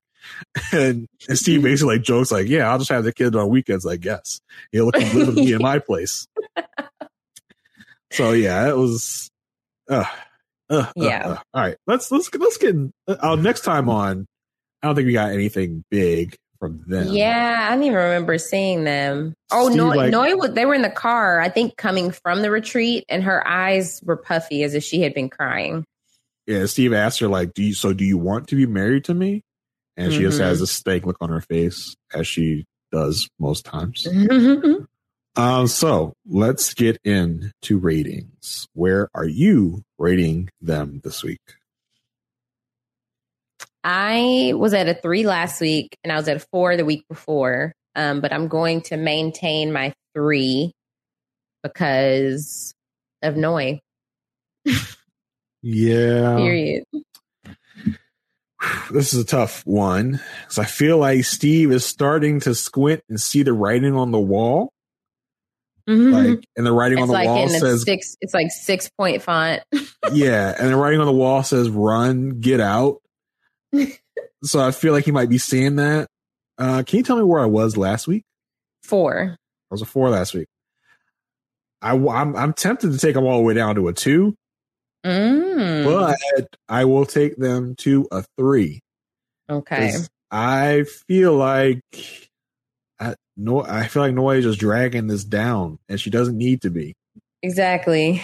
She definitely is. And uh, I think it just will boil down to Steve and if he sees it as like worth the risk. Like, yes, we're dealing with this now, but if we can come to like, if we can get on the same page, then things could be really good. And I think he has enough hope that it, it could work out. But it's just like, is Noi going to change anything between now and decision day? I don't know. The question is, us Noi going to say yes at this point? True. Because True. Noi seems like she se- with every passing episode, it seems like she just has more and more disdain for him. he deserves but he deserves so much more like steve steve is a man okay you guys steve deserves the world i want to say so jason now that you've seen all the seasons Uh-huh. is he one of the most mature husbands we've seen oh, by far, I, I think. I mean, I haven't done the official ranking. Um, I was talking to to someone earlier today about Married at First Sight. Um, and I, we were ta- I was talking about it's it's crazy how they've paired the most mature person of the season with seemingly the least mature person of the season. Like I don't know what it like. MAFS, you got to work on our casting. Like we got to work on our matchmaking please yes because this is the season's starting to like really take a turn to just why did you pair these people together They honestly need to just pull together all of us podcasters who talk about this show. Yeah, Like, we need to be in the same room with Kev on stage and his wife Melissa, Oh, and. You just want to meet. them. That's that's what you're saying. and they give us a hundred applicants that they have narrowed it down to. We're like they they all could be good on TV. We let us pair them. I feel like the the match the experts will come to us like, all right, so here's what we got. Right, this person likes the color blue. Right. Check this out. Check this out. Check this out. This one over here, she like the color blue too. We're gonna put them together. What you think about that? That's all. That that's it. That's that's what you're basing this on. That's what it they both like have they both have a mom and they both Oh. have a dad. They both had a dad that died tragically. How, how about that? We should we should put them together, right? Like, not- Absolutely. Not necessarily. I mean, that's that's not the end all be all. Like- But trauma bonding, it is I- a real thing. It's a thing, but it's not the only thing. Like True. we have trop like like Gil and Myrla. That's last was that last season? yeah, last, last right. It season. seems forever ago. Yeah, and it's like that's what they said. Like, all right, these these two people both have had tragic losses. Let's stick them Mhm. together. It doesn't matter that they have totally different viewpoints on finances, on children. Doesn't matter. Politics. Yeah. Doesn't matter. Just stick them together. Like, Ugh. no, Yeah. that's not it. With the Lucky Land slots, you can get lucky just about anywhere. This is your captain speaking. Uh, we've got clear runway and the weather's fine, but we're just going to circle up here a while and uh, get lucky. No, no, nothing like that. It's just these cash prizes add up quick. So I suggest you sit back, keep your tray table upright, and start getting lucky. Play for free at LuckyLandSlots.com. Are you feeling lucky? No purchase necessary. Void where prohibited by law. 18 plus terms and conditions apply. See website for details. Hello, it is Ryan, and I was on a flight the other day playing one of my favorite social spin slot games on chumbacasino.com. I looked over the person sitting next to me, and you know what they were doing? They were also playing Chumba Casino. Coincidence? I think not. Everybody's loving having fun with it. Chumba Casino is home to hundreds of casino style games that you can play for free anytime, anywhere, even at 30,000 feet. So sign up now at chumbacasino.com to claim your free welcome bonus. That's chumbacasino.com and live the Chumba life. No purchase necessary. Group. Void prohibited by law. See terms and conditions. 18 plus. That's it for our episode, right? Oh yeah, because nothing else happened. uh, there Nothing were no other happened. couples. I'm so tired of talking about him. Let's, Please let's get make it stop. let's get into the uh jackass and his hostage. that's just that's what this feels like. This alpha bro and his his hostage wife that's is still there for some reason. There comes a point when the experts need to truly step in. I understand they want people to have the experience. They want them to be able to navigate these relationships alone. They want that they want to be able to provide support three times throughout the season. But when there's a situation like this, when someone just had like their voice is just gone and you know what they've dealt with in the past, and this is probably nothing but a reminder of that past experience. Like, why, why, why is this still a thing? I mean, I know we have it with like, they continue to allow Paige to keep going back to Chris, no matter how badly he talked about her in season, what was that, 12? But they repeatedly tried to save her. True. They True. repeat like they repeatedly said, "You don't have to put up with this. Yeah. Don't go back to him." And she still went back to him anyway. They're not even trying with Katina. Like they're they're not even talking to her. Exactly. So we, we got a question. We got some feedback from Gabby. Um, she said, I feel like Paige got so much slack for forgiving Chris. Why aren't people in more of an uproar when Katina keeps forgiving Olajuwon slash Isaac? I'm in an uproar because I'm in it. Yeah, I, I I- we are. And it, We're it with feels you. like I want to say like the you know, and like we watch Survivor, we're big Survivor people, you and I, and we Mhm. get what's called a confessional count, and we see how how many people have confessionals every episode, right? Mhm. I want a word count for Katina. Yes. I feel like every episode the word count has just gone down and down and down. She barely talks anymore. He doesn't let her talk, No. and she just seems so like emotionally. And listen, this this could be all speculation and conjecture. This could be editing. They could be editing out all the things that she says to make Mhm. us think this, but just a look on her face when he's talking, either in a group setting or in a confessional where they're side by side. She looks so Numb. lifeless. Yeah, she looks numb. So yeah, it's it's it's very concerning. It And really is. This and I'm I'm so so so sick of everyone enabling Olajuwon on this show. yes. we got it in in this episode. We got an after party this week where Mark again is like, "Oh, well, Olajuwon just passionate, and I've never seen him belittle Katina." Show this man the footage, Yes. because this is outrageous. Like, what? And I was so, my man Steve, I was so proud of him for speaking up after Mark oh gosh, Steve, look out in your DM. Asia, Asia's got the Asia's got the itis for Steve. Like, like I, we thought it was for Mike, but she's apparently moved her target this season to Steve. see, with Mike, it's just physical, but with Steve, like we're talking whole package. But I was so, I was so happy he spoke up because he was like, look, yes, yes, you know, I think that he was like, Olajuwon does not, he, he doesn't realize how he's coming off to people. Yeah. He's like, but I have seen examples where people have called him out on how he's doing, how he's saying something, and then he adjusts and kind of corrects from there. Right. But, you know, he's like, you have to be mindful how you are coming off to people. Yeah, and like I thought that we were getting into a good place with Dr. Pepper here, but it just kind of just sunk. And Yeah. I don't know what happened. I was like, wait, what? Like it just got dropped. We probably, well, I was going to say, well, let's, let's just get into it and then we, we can get there. But Yep.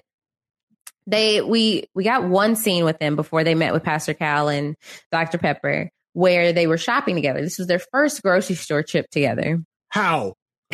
How is this the first time that y'all are grocery shopping together? It's been five weeks. First time. And then he they could and then he couldn't even handle that with grace. Mm-mm. Yeah, Just- no, it was just it was it was a mess. Like you know, she like it, a couple of playful things where she's joking about getting hot fudge, and he's like, "What you gonna do with that?" then they start looking at the meat, and she's like, "Oh, let's let's get lamb," and he's like, "I don't know about that. Like, I've never seen you cook lamb. I don't know what you could do with that." She's like, "I can cook it." Like really good. He's like, Well, you've said that about other things too. Why are you asking her to cook for you all the time if you're going to bash her cooking? But look, this this this part was a little playful. Okay, I was I was mildly okay with this, but then he gets into, oh, you know, I have to guide her into, like, no, dude, you you don't like stop talking down to her. That's talking. I have to guide her to to get what she needs to get because you know she doesn't know what she's doing. Right. Like- Like, she's going to bring home some stuff I don't want. So I need to be here. And again, it's a way of approaching things. There's a way to say that. To say like, yeah, we eat differently. So, you know, if I Mhm. let her know what I like and we can work together and come up with stuff that she should be bringing home, fine. But to say like, I need to guide her because, you know, she going to bring home some crap I don't like. Right. Ugh. Uh, and then she grabs ribs. He's like, okay, so you know, you, you know what to do with that. And he's like, well, what, like, what, what are you to season it with? And she's like, I mean, I'm in seasoning. No, what, like, what would you use? And she's like, well, like, you know, salt, pepper. He's like, barbecue sauce. It's like, he's constantly trying to mold her into he, what he wants her to be. So like, he literally could be married to anybody. It doesn't have to be Katina. Just any woman willing to mold himself into exactly what Elijah wants. That's what he wants. Yeah. I mean, and we were told a long time ago that that's what he's going to do. And by golly, that's what Yeah. he's doing. That's very true. His family knew him. Yep. Ugh, so that we had that annoying shopping trip. Well, I did. I did like Katina kind of giving it back a little bit during this segment. Like this was the Mhm. only moment in the episode where she kind of came to life, Yeah. and she was saying things like she wanted. She's like, in the confession, he's like, man, he can only make breakfast. Like, right. like how are you gonna like crap me. on my stuff? And all you make is stupid little breakfasts. And that is all we've seen. 'Cause Yeah. Anytime we see Olajuwon cooking, is only breakfast. Eggs. yeah, so like I like the Katina fought back a little bit here. Like like I said, this is the only time in the episode we see her like really joyful and really Yeah. like in a good mood. Right, exactly. That was the yeah, that was the last time. So um we saw that Katina met with Pastor Cal and she brings up like, yeah, we've been having like little conflicts here and there. Like one of the conflicts was I had a dating app on my phone. It's like, girl, this was not a little conflict. but uh he she said she deleted the app or she deleted the account, but not the app. And she said she was mainly just upset with how he approached it. Well, uh, and and here's the moment like Cal's like, "Oh yeah, we know we get reports." I'm like, "Wait a minute, Mhm. wait, wait, wait, wait, wait. You get reports? Are you not seeing footage? Right. I feel like a report is different than seeing the actual footage. I need you to watch the footage because Yes, I need you to get the raw footage of this argument. unedited Yes. and to see this whole argument take place because this like this ain't it sir like a report is like oh elijah got mad at katina because she had a dating Yes, he said he said this, and then he said Right. this, and it's not a full transcript. It's just the highlights that production wanted to tell them. yeah so you need i i hope that if he had seen the footage that he would have demanded to step in at that moment but y'all need to be looking at footage well, that's why that's why we never get their real thoughts until the reunion because that's the now they've seen the show. if they even show up on the reunion the experts. yeah the experts oh you Yeah. mean the the the cast Yeah, yeah, yeah. Like if if we like I feel like that's the one time that like we really got to see like Dr. Viviana's frustration with certain things. Um, but it's like during the season, it's just like, oh, you know, we hear about these things, mm-hmm. but I need y'all to see it. yeah Um, so she said like him seeing the app was a trigger and for him. And that's when Pastor Cal was like, well, it's time for you to like find out like why the, these things are a trigger, like find out the more things about him to see why that's a trigger. Mhm. And I don't know. I just felt like her saying that it was a trigger was kind of putting it lightly, but I know she's only coming from her perspective. Um, she does say they're attracted to each other, and Pastor Cal asks how. She's like, you know, he comes up behind me, kisses me on my neck, slaps my butt. boy um, pastor cal really wants these two to have sex like he de- desperately, bad. and I don't know, I don't know why.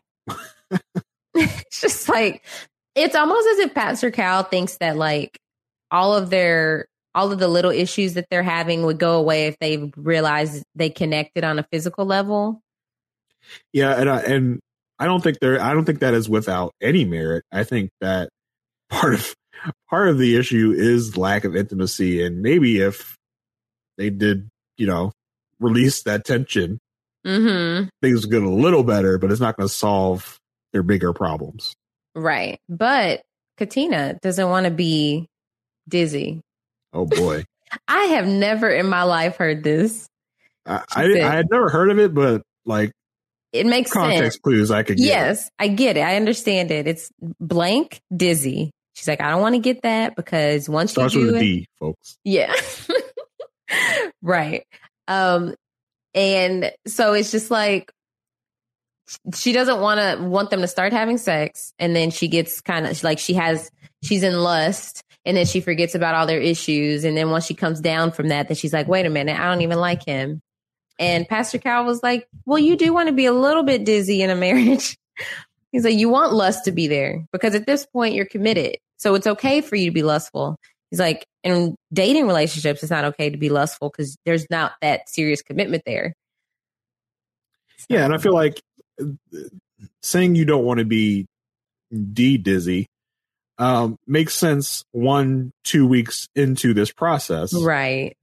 But I feel like once you have gotten to know this person after a while, you shouldn't get D dizzy after you do it Mm-hmm. because you you now know this person and you're not going to be blinded because you know this person's uh you know issues Right. this person how this person is so I, I feel like you know after after a month after a month and a week you shouldn't be concerned with that Exactly. that that should be that sh- that shouldn't blind you by having sex Right, right.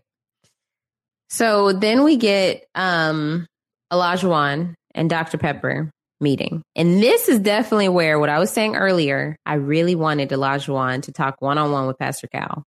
mm-hmm. And not about having sex with Katina. Yeah. To talk about everything else. Because I feel like he would have had a different level of respect for Pastor Cal. Hundred percent. Which for some reason he should like for some reason he is so disrespectful to Dr. Pepper when th- that is it's so uncalled for. Dr. Well, he did the Pepper same- deserves all the respect. He did the same thing with Dr. Viviana, if you remember, Mhm. back when they had the meeting with Viv so many Yep. weeks ago. Exactly. And so it's it's like I, I mentioned last week, like he needs guidance from a strong male figure because that seems to be what he respects resonates. And what he listens to. yeah, it's from his so mom. annoying. right. And it makes sense because the way he treats Katina shows that he doesn't have a general respect for women. And we see that with Dr. Pepper and Dr. Viviana. Um, so when Dr. Pepper walked in with Olajuwon, I was like, I have to look up how tall Dr. Pepper is. Oh Because gosh, what? She is like the shortest person alive. the guesstimate was five two. I'd say They were like under five, five feet. foot. I know it has to be five foot even. Yeah. She is a short one for sure. Yes, because you know every time t- standing next to Pastor Cal, I'm like, okay, she's short, but then Mhm. like, yeah, it's yeah, okay, Let's put her let's put her up against Mike. right. That'll, that'll give us a good gauge. she would make Mike look like he's like five ten. Exactly. Um, so Elijah thinks things are going well and that they have a lot in common. They both care for each other, and he just wants her to keep being vulnerable and expressing who she is. And he has on this like his his professional voice, like Mhm. not the way he talks to her, not the way we see him talking to the guys, but this like I'm trying to put forth a great presentation about how things are with Katina. Yep. And so Dr. Pepper says, like, what okay, what type of things are concerning you? And he's like, Well, like her having the dating app on her phone, like that was a red flag for me. And Dr. Pepper was like, Well, it was really concerning for us that like you were really lovey dovey at dinner and then you brought up that thing at the the end of dinner. Like I'm hearing that, you know, you talk you belittle her sometimes, you talk down to her. Oh, he just, you would have thought Dr. Pepper slapped him in the face. He was just so upset that she asked this. His demeanor, his whole demeanor changed.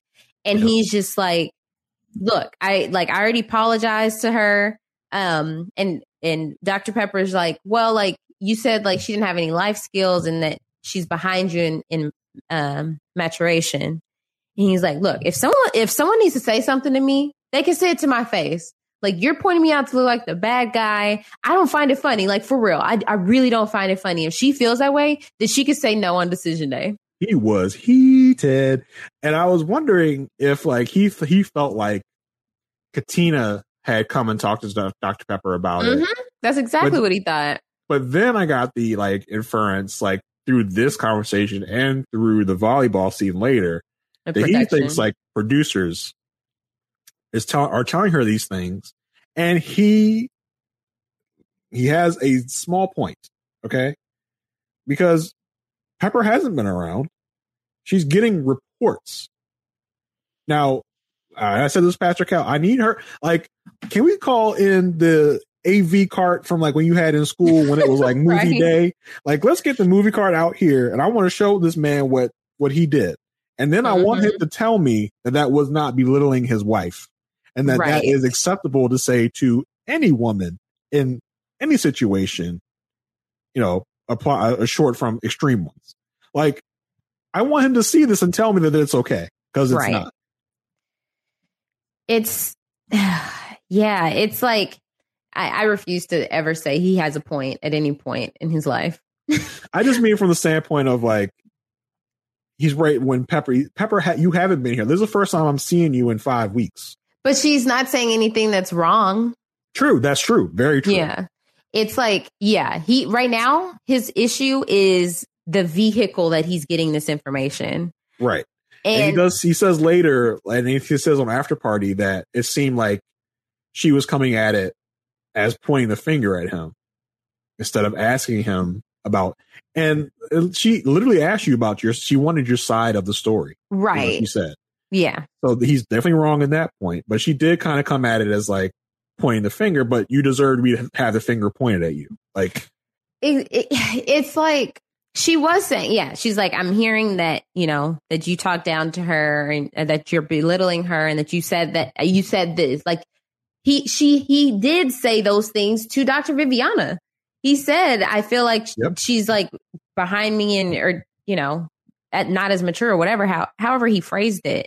And so it's like, he did say these things, but he, she's set, bringing it up to give him the opportunity to speak more on it, clarify what he was saying, maybe but he sees it as her saying you you are terrible you are a bad person. And it's just like that would have been the moment to clear the air but no he showed his whole butt and he's like i am all i'm hearing is i hear i hear i hear. And um he feels like dr pepper is being disrespectful and he's like you're talking week one week two. Like i don't feel that way now. Bro, this was a week ago that you right. demeaned your wife for all the world to see. Um, and I did like the show kind of ramping things up because they put in the line when he goes, I feel like it was a spit in my face, but it was Mhm. it was the, the confessional from when he was at the dinner talking about Katina, mm-hmm. not about this situation. Like they just Right. inserted that in there. Like let's just amp this up a little bit and just just throw in this confessional. It's not even about this. right I just found that so like crazy in in, in editing style. Like he's got the stupid uh pink polo he was wearing at the dinner and everything in his confessional. It's- It's Mhm. obviously not talking about the situation. I was like, okay, show. I understand what you're doing. we love a good edit Yeah. Um, so somehow with through all this, Dr. Pepper's able to remain calm and she's able to kind of bring him back around to like, okay, I'm not attacking you. And he he explains that like he realized at the beginning he had a wrong the wrong approach with Katina because he was always pointing out what was wrong and he realized he couldn't do that with her. This is the wrong approach for anyone. Anyone. Elijah He thinks it's just Katina, but he mm-hmm. he don't he doesn't date Katinas. That's the problem. Not pulling Katinas. So, um, doc, Dr. Pepper asked, like, okay, what would be your decision day if decision day was tomorrow? He's like, I don't have an answer for you. He's so irky. Like Yeah, it's and it's it's just I, I wanted Pepper to push more. And I Yeah. maybe why she didn't, because he was getting, you know, really upset. Maybe hmm didn't want to press the issue any further to get him even more upset. But I want someone to say to him, like, and no one said it to him yet. Like, this is not how you speak to your significant other, to women, to anyone really, especially in a situation where you spoke to, this, where you blew up at her over this nothing. hmm This was completely unacceptable. You should not be speaking to anyone like. I want someone to say to them. No one has said that to him yet. Yeah. Talk about someone else along with his little friend Lindsay who needs some intensive therapy because the way that this set him off, you could tell that it triggered something in him of just needing to be super defensive Mhm. because you know he's experienced something where he just had to be on the defense so he automatically thinks that people are against him or out to get him for some reason and it's interesting how he, you know, is so defensive in this moment where someone is calling him out for something on national TV, on Mhm. camera, when he did the same thing to his wife a couple weeks ago by bringing Yep. up this dating app situation at a table full of people and on national television Mhm. and not, you know, and letting it just kind of hang out there instead of addressing it and even bringing it up in the first place, which he should not have done. right And Katina handled that situation beautifully at the dinner. She didn't blow up. She didn't Mhm. get crazy at the dinner. She said, you know, we'll talk about it later. Like this is not the venue, but he just got super defensive when, when confronted with his own behavior. Right. Yeah. So, so then that was kind of like, kind of left off on that note. And then the couples all went to play volleyball together, but Pastor Cal and Dr. Pepper were watching them on candid camera. This was That- so stupid. I know. And I hope they never do it again. I know. This was awful. There was no reason for this. they're like we just want to see if they're able to put into practice and, and what they thought about the meetings that they had with us and Noi couldn't even go because she woke up and she she wasn't feeling well so they played a volleyball game against each other You think they were like, Noi, we really, really need you to go. We really, really want you to go, Noi. And production's like, we really need just Joey's like, it's just volleyball. What do you want me to Right. go so bad No, for? I don't feel like doing that. You don't understand. we really want you to go. It's a really They're like, you can sit on the side. You don't even have to like touch a volleyball. She's like, no. fine. so um so yeah it ends up being like mark lindsay and steve playing against um, um mike jasmina olajuwon katina they get beat uh mark Really lindsay bad. and steve beat them so bad it's 21 to 6 This was such comedy. Like yeah you see Katina like just flying all over the place, trying to hit the ball and mm-hmm. falling all the time. She's she Right. really bad. Yeah. So then the the couple like the the experts are like commenting. They're like, "Oh, um, Olajuwon's the only one talking to his wife. Everyone else is kind of like doing their own thing." Mark and Lindsay did this like handshake to take off their breakaway pants. so, um, so then all the couples sit down together and are kind of debriefing what they learned from the experts and. Lindsay, at one point, when she was talking about what she had learned with Mike, she looks up at the ceiling and comments on a volleyball that's stuck up there. She's like, I really want to know why that vo- volleyball's up there. And Pastor Cal's like, look, she always diverts from whatever they're talking about to talk about irrelevant stuff. Um, and so they're just all going around. I mean, they're all just saying the same thing, right? Of what Yeah, they learned. basically a repeat of the things you already heard in this episode. Right. But Olajuwon, like, he apologizes to the group for the dinner and he said, like, Dr. Pepper had some concerns and that she has the wrong perception about us. Like, she thinks that I, she, she thinks that I talk down to my wife. Katina, do I, do you feel like I talk down to you?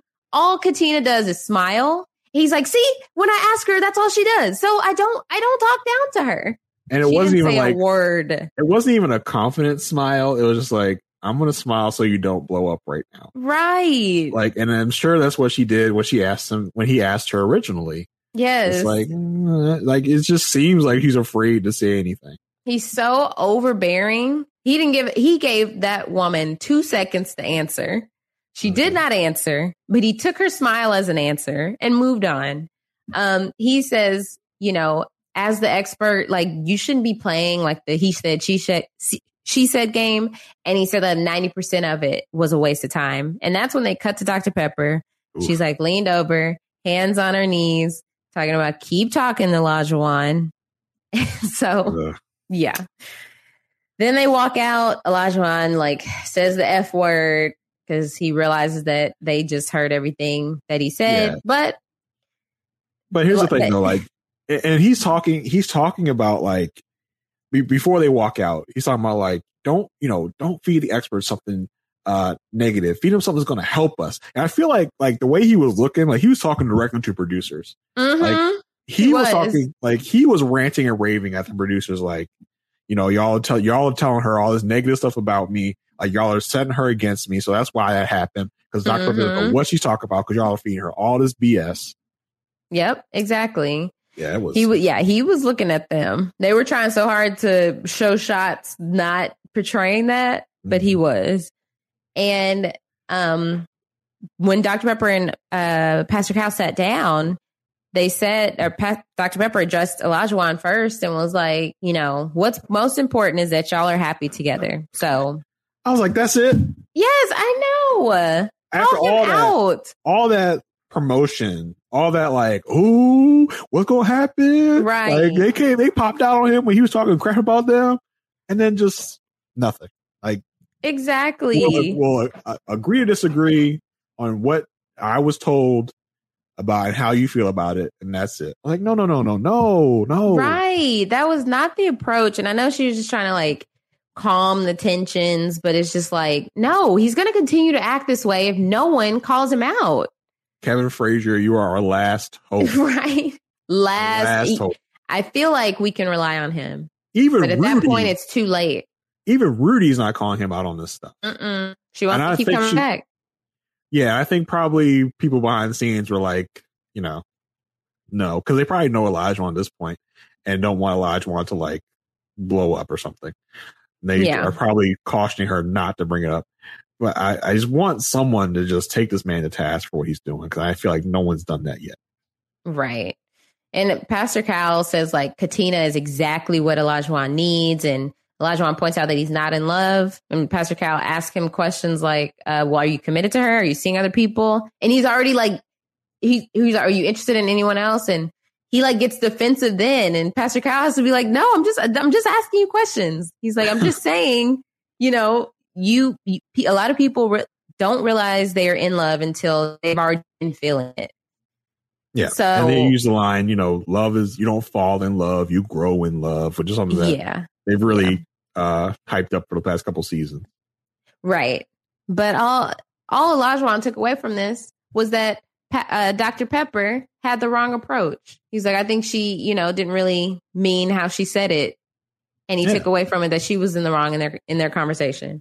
And she did nothing to disabuse him of that notion. So like it feels like he's walking away with that wrong notion and she's okay with it. Yeah, exactly. Oh my goodness! I Why do you think why do you think Viv wasn't there? I mean, they did this little check in with just two experts last season, uh, when like Yeah. Myrla was like lit off uh Yeah. There's of some drinks. there's some rumors on the interwebs that Dr. Viviana will not be coming back after the season. Really? Yeah. I wonder is it because she she wrote a book. Yeah. She's on a book tour right now. And I I don't know. Maybe she just realized it's time to move on. Maybe they go 0 for 5 again and they're just like she's like this is a waste of my time. Yeah. Maybe. But those that's the that's the rumor going around the room. Oh. Dr. Viv won't be back next season. That's that's some fresh tea. Well, I'll miss her. Not that she added Yeah. much to the couples themselves, but I did enjoy hearing her perspective, like at the very beginning and the very end. Yeah, she spoke a lot of truth uh, every time Mhm. she spoke. So I'm I'm glad about that. Yeah, Um, we need someone that's going to speak truth to these people. yeah, exactly. Um, the only other thing out of volleyball was like Lindsay was kind of sharing how she felt about things, and got, she was getting teary eyed, and Mark was just not leaning into her or giving any type of sign that he was supporting her. He was just there. Mark Mark and Lindsay are really starting to give uh like Brett and Ryan vibes from last Mhm. season. Like, you know, it, it, seems like they're trying a little harder than Brett and Ryan were, but it just seems like it's the writing's on the wall. Like, mm, yeah, we're this isn't going to work. Right. Um, and then on the next time on, did you see that uh Elijah shirt? Like I'm talking yeah, with I did. I did see you. it. Yeah, what a what a cornball. Right. Well, I Um, did also see Mike and Jasmina's shirts. It seemed like every time they showed them, they were wearing like these themed shirts that were like oh, really? the other half or something like that. So Mm. you know, more Oh, cute. that's adorable. Yeah. Yeah. So, with ratings, where would you rate Elijah and Katina? Oh boy, uh, you know what? It's it's a five. I just Yeah. and it seems like from everything we've been seeing from not even the show stuff, um, Mm-hmm. on After Party, O was talking so like glowingly about Katina, and I just feel like that's not acting.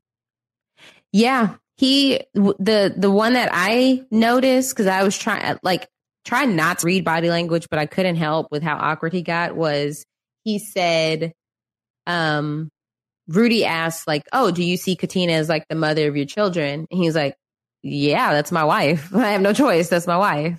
Yeah. And then he kind of like looked over at over at the guys like real quick, and it was kind of like a, "Did I just say something I shouldn't have?" Yeah. like it, it was he was it was such a reaction rather than a i'm putting myself in present day or i'm putting myself at that time episode 13 so Yeah, I don't just see like as much as as like they bought the sense I'm getting from like a Mark and Lindsay on After Party is that they can't stand each other and they like, Right. don't don't talk anymore as of the Mhm. moment they're filming the After Party. I get the same thought about Katina and Olajuwon every time they're on After Party. That just the sense that I get, the way they talk about each other, is that they're still together.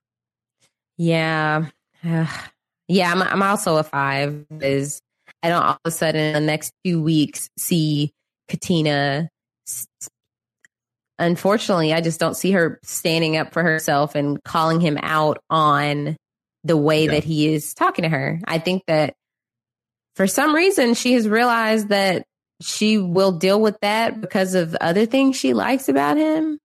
Or she is- just, I don't know. Yeah, I guess for her, the good moments are really good.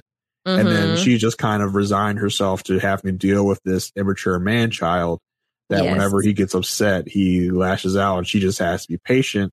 And I'm sick of people saying like, Oh, Elijah, well, she's perfect for you because she's patient. Like, and she right. deals with your outbursts. Like, no, sir, you just not have outbursts. Like, Exactly. That ain't it at all. like it's not healthy for you to be having these outbursts. So you shouldn't have Right. Exactly. Um so yeah, so let's see. So we have yeah, those ratings for fives. Didn't get too much next week for them. Um so oh, he yeah. asked her about, he asked her about school and says, Oh yeah, he asked uh, her if she was still in school and how she plans to have children because she's finishing up school. how you gonna have my babies if you did a book, right. basically. Yeah. So that's wonder- it for I wonder she's going to school for. Like, because we haven't I heard. don't know. Is she getting that. her master's? Maybe. I don't know. I don't know. Well, that's it for episode 13. We will be back next week with episode 14. Um, and we will have a, a guest, so stay tuned. Um, but yeah, Jason, where can people find you? I am on Twitter at JAYR1085. And uh, for the next few weeks until the season's over, you can catch me over on post show recaps talking about the uh, HBO Max show Winning Time. Um, so that's been a lot of fun. We're about halfway through the season. Um, just got renewed for season two. So Oh, nice. hopefully you'll be back next season as well. Uh, but for now, for the next few weeks, that's where I'll also be podcasting. Um, anything else that pops up my way, I'm, I'm not booked and busy like some other people on this podcast, but anything else that comes my way that I'll be doing, I'll be sharing over on my Twitter account. So keep an eye out there. Um, don't forget to leave us some reviews, y'all. That's, I want to just put that back out there. Mm, Um, yeah. like, so what, what? yeah. where can they find you, Asia? You can find me on Twitter at Asia like Asia, A Y S H A like A S I A. Subscribe to the Love at First Sight feed. Hopefully, you're listening to this podcast in that feed right now, right? And so you'll others you'll also see uh, po- some podcasts about Love Is Blind, and then right now we just started, like I mentioned at the top of the podcast, we are covering the Ultimatum. It's a new dating show on Netflix, and it's really interesting. So definitely go watch the episodes and then come listen to the podcast. I'm talking with Frail Mary, and we're having a good time over there talking about that. Um, also, I was on the if you watch Big Brother Canada, I was on the Thursday night recap, the eviction episode to talk about some Big Brother Canada. Um, if you are a patron of Rob Has a Podcast, I will be on Survivor Academy uh, with Rob uh, this weekend. So stay tuned for that. And then I'm also joining the Top Chef crew. So if you are subscribed to the reality TV RHAP-ups feed, we will be talking about the newest episode of, of Top Chef. This is my first season of Top Chef, and it's so interesting. I don't know how I haven't seen it before, but I'll be talking with them. And then lastly, to finish out the weekend, I will be joining the Dark Walk crew over on post show recaps to talk about episode six of Bridgerton. Oh, is So, that yeah. all? That's is that it. That's, that's the only ones you have? Uh, That's it. You. Nothing else going on. Oh, Um, slow week for you. Just relaxing, you know? Um, but yeah, I, I feel like that's how it always works out. Like, I feel like whenever there's a rush of podcasts, it always happens within like the same week. But thank you guys for sticking with us, and we will see you guys next week. Bye. Judy was boring. Hello. Then Judy discovered ChumbaCasino.com. It's my little escape. Now Judy's the life of the party. Oh, baby, Mama's bringing home the bacon. Whoa, take it easy, Judy. The Chumba life is for everybody. So go to ChumbaCasino.com and play over 100 casino style games. Join today and play for free for your chance to redeem some serious prizes. ChumbaCasino.com. No purchase necessary. Void where prohibited by law. 18 plus terms and conditions apply. See website for details. Hey guys, it is Ryan. I'm not sure if you know this about me, but I'm a bit of a fun fanatic when I can. I like to work, but I like fun too. It's a thing. And now the truth is out there. I can tell you about my favorite place to have fun. Chumba Casino. They have hundreds of social casino style games to choose from with new games released each week. You can play for free anytime, anywhere. And each day brings a new chance to collect daily bonuses. So join me in the fun. Sign up now at ChumbaCasino.com. No purchase necessary. Group. Void were prohibited by law. See terms and conditions. 18 plus. Lucky Land Casino asking people what's the weirdest place you've gotten lucky? Lucky? In line at the deli, I guess? Aha, in my dentist's office. More than once, actually. Do I have to say? Yes, you do. In the car before my kids' PTA meeting. Really? Yes. Excuse me, what's the weirdest place you've gotten lucky? I never win and tell. Well, there you have it. You can get lucky anywhere playing at LuckyLandSlots.com. Play for free right now. Are you feeling lucky? No purchase necessary. Void where prohibited by law. 18 plus. Terms and conditions apply. See website for details. Judy was boring. Hello. Then Judy discovered ChumbaCasino.com. It's my little escape. Now Judy's the life of the party. Oh, baby, Mama's bringing home the bacon. Whoa, take it easy, Judy. The Chumba life is for everybody. So go to ChumbaCasino.com and play over 100 casino style games. Join today and play for free for your chance to redeem some serious prizes. chumba ChumbaCasino.com. No purchase necessary. Void were prohibited by law. 18 plus terms and conditions apply. See website for details.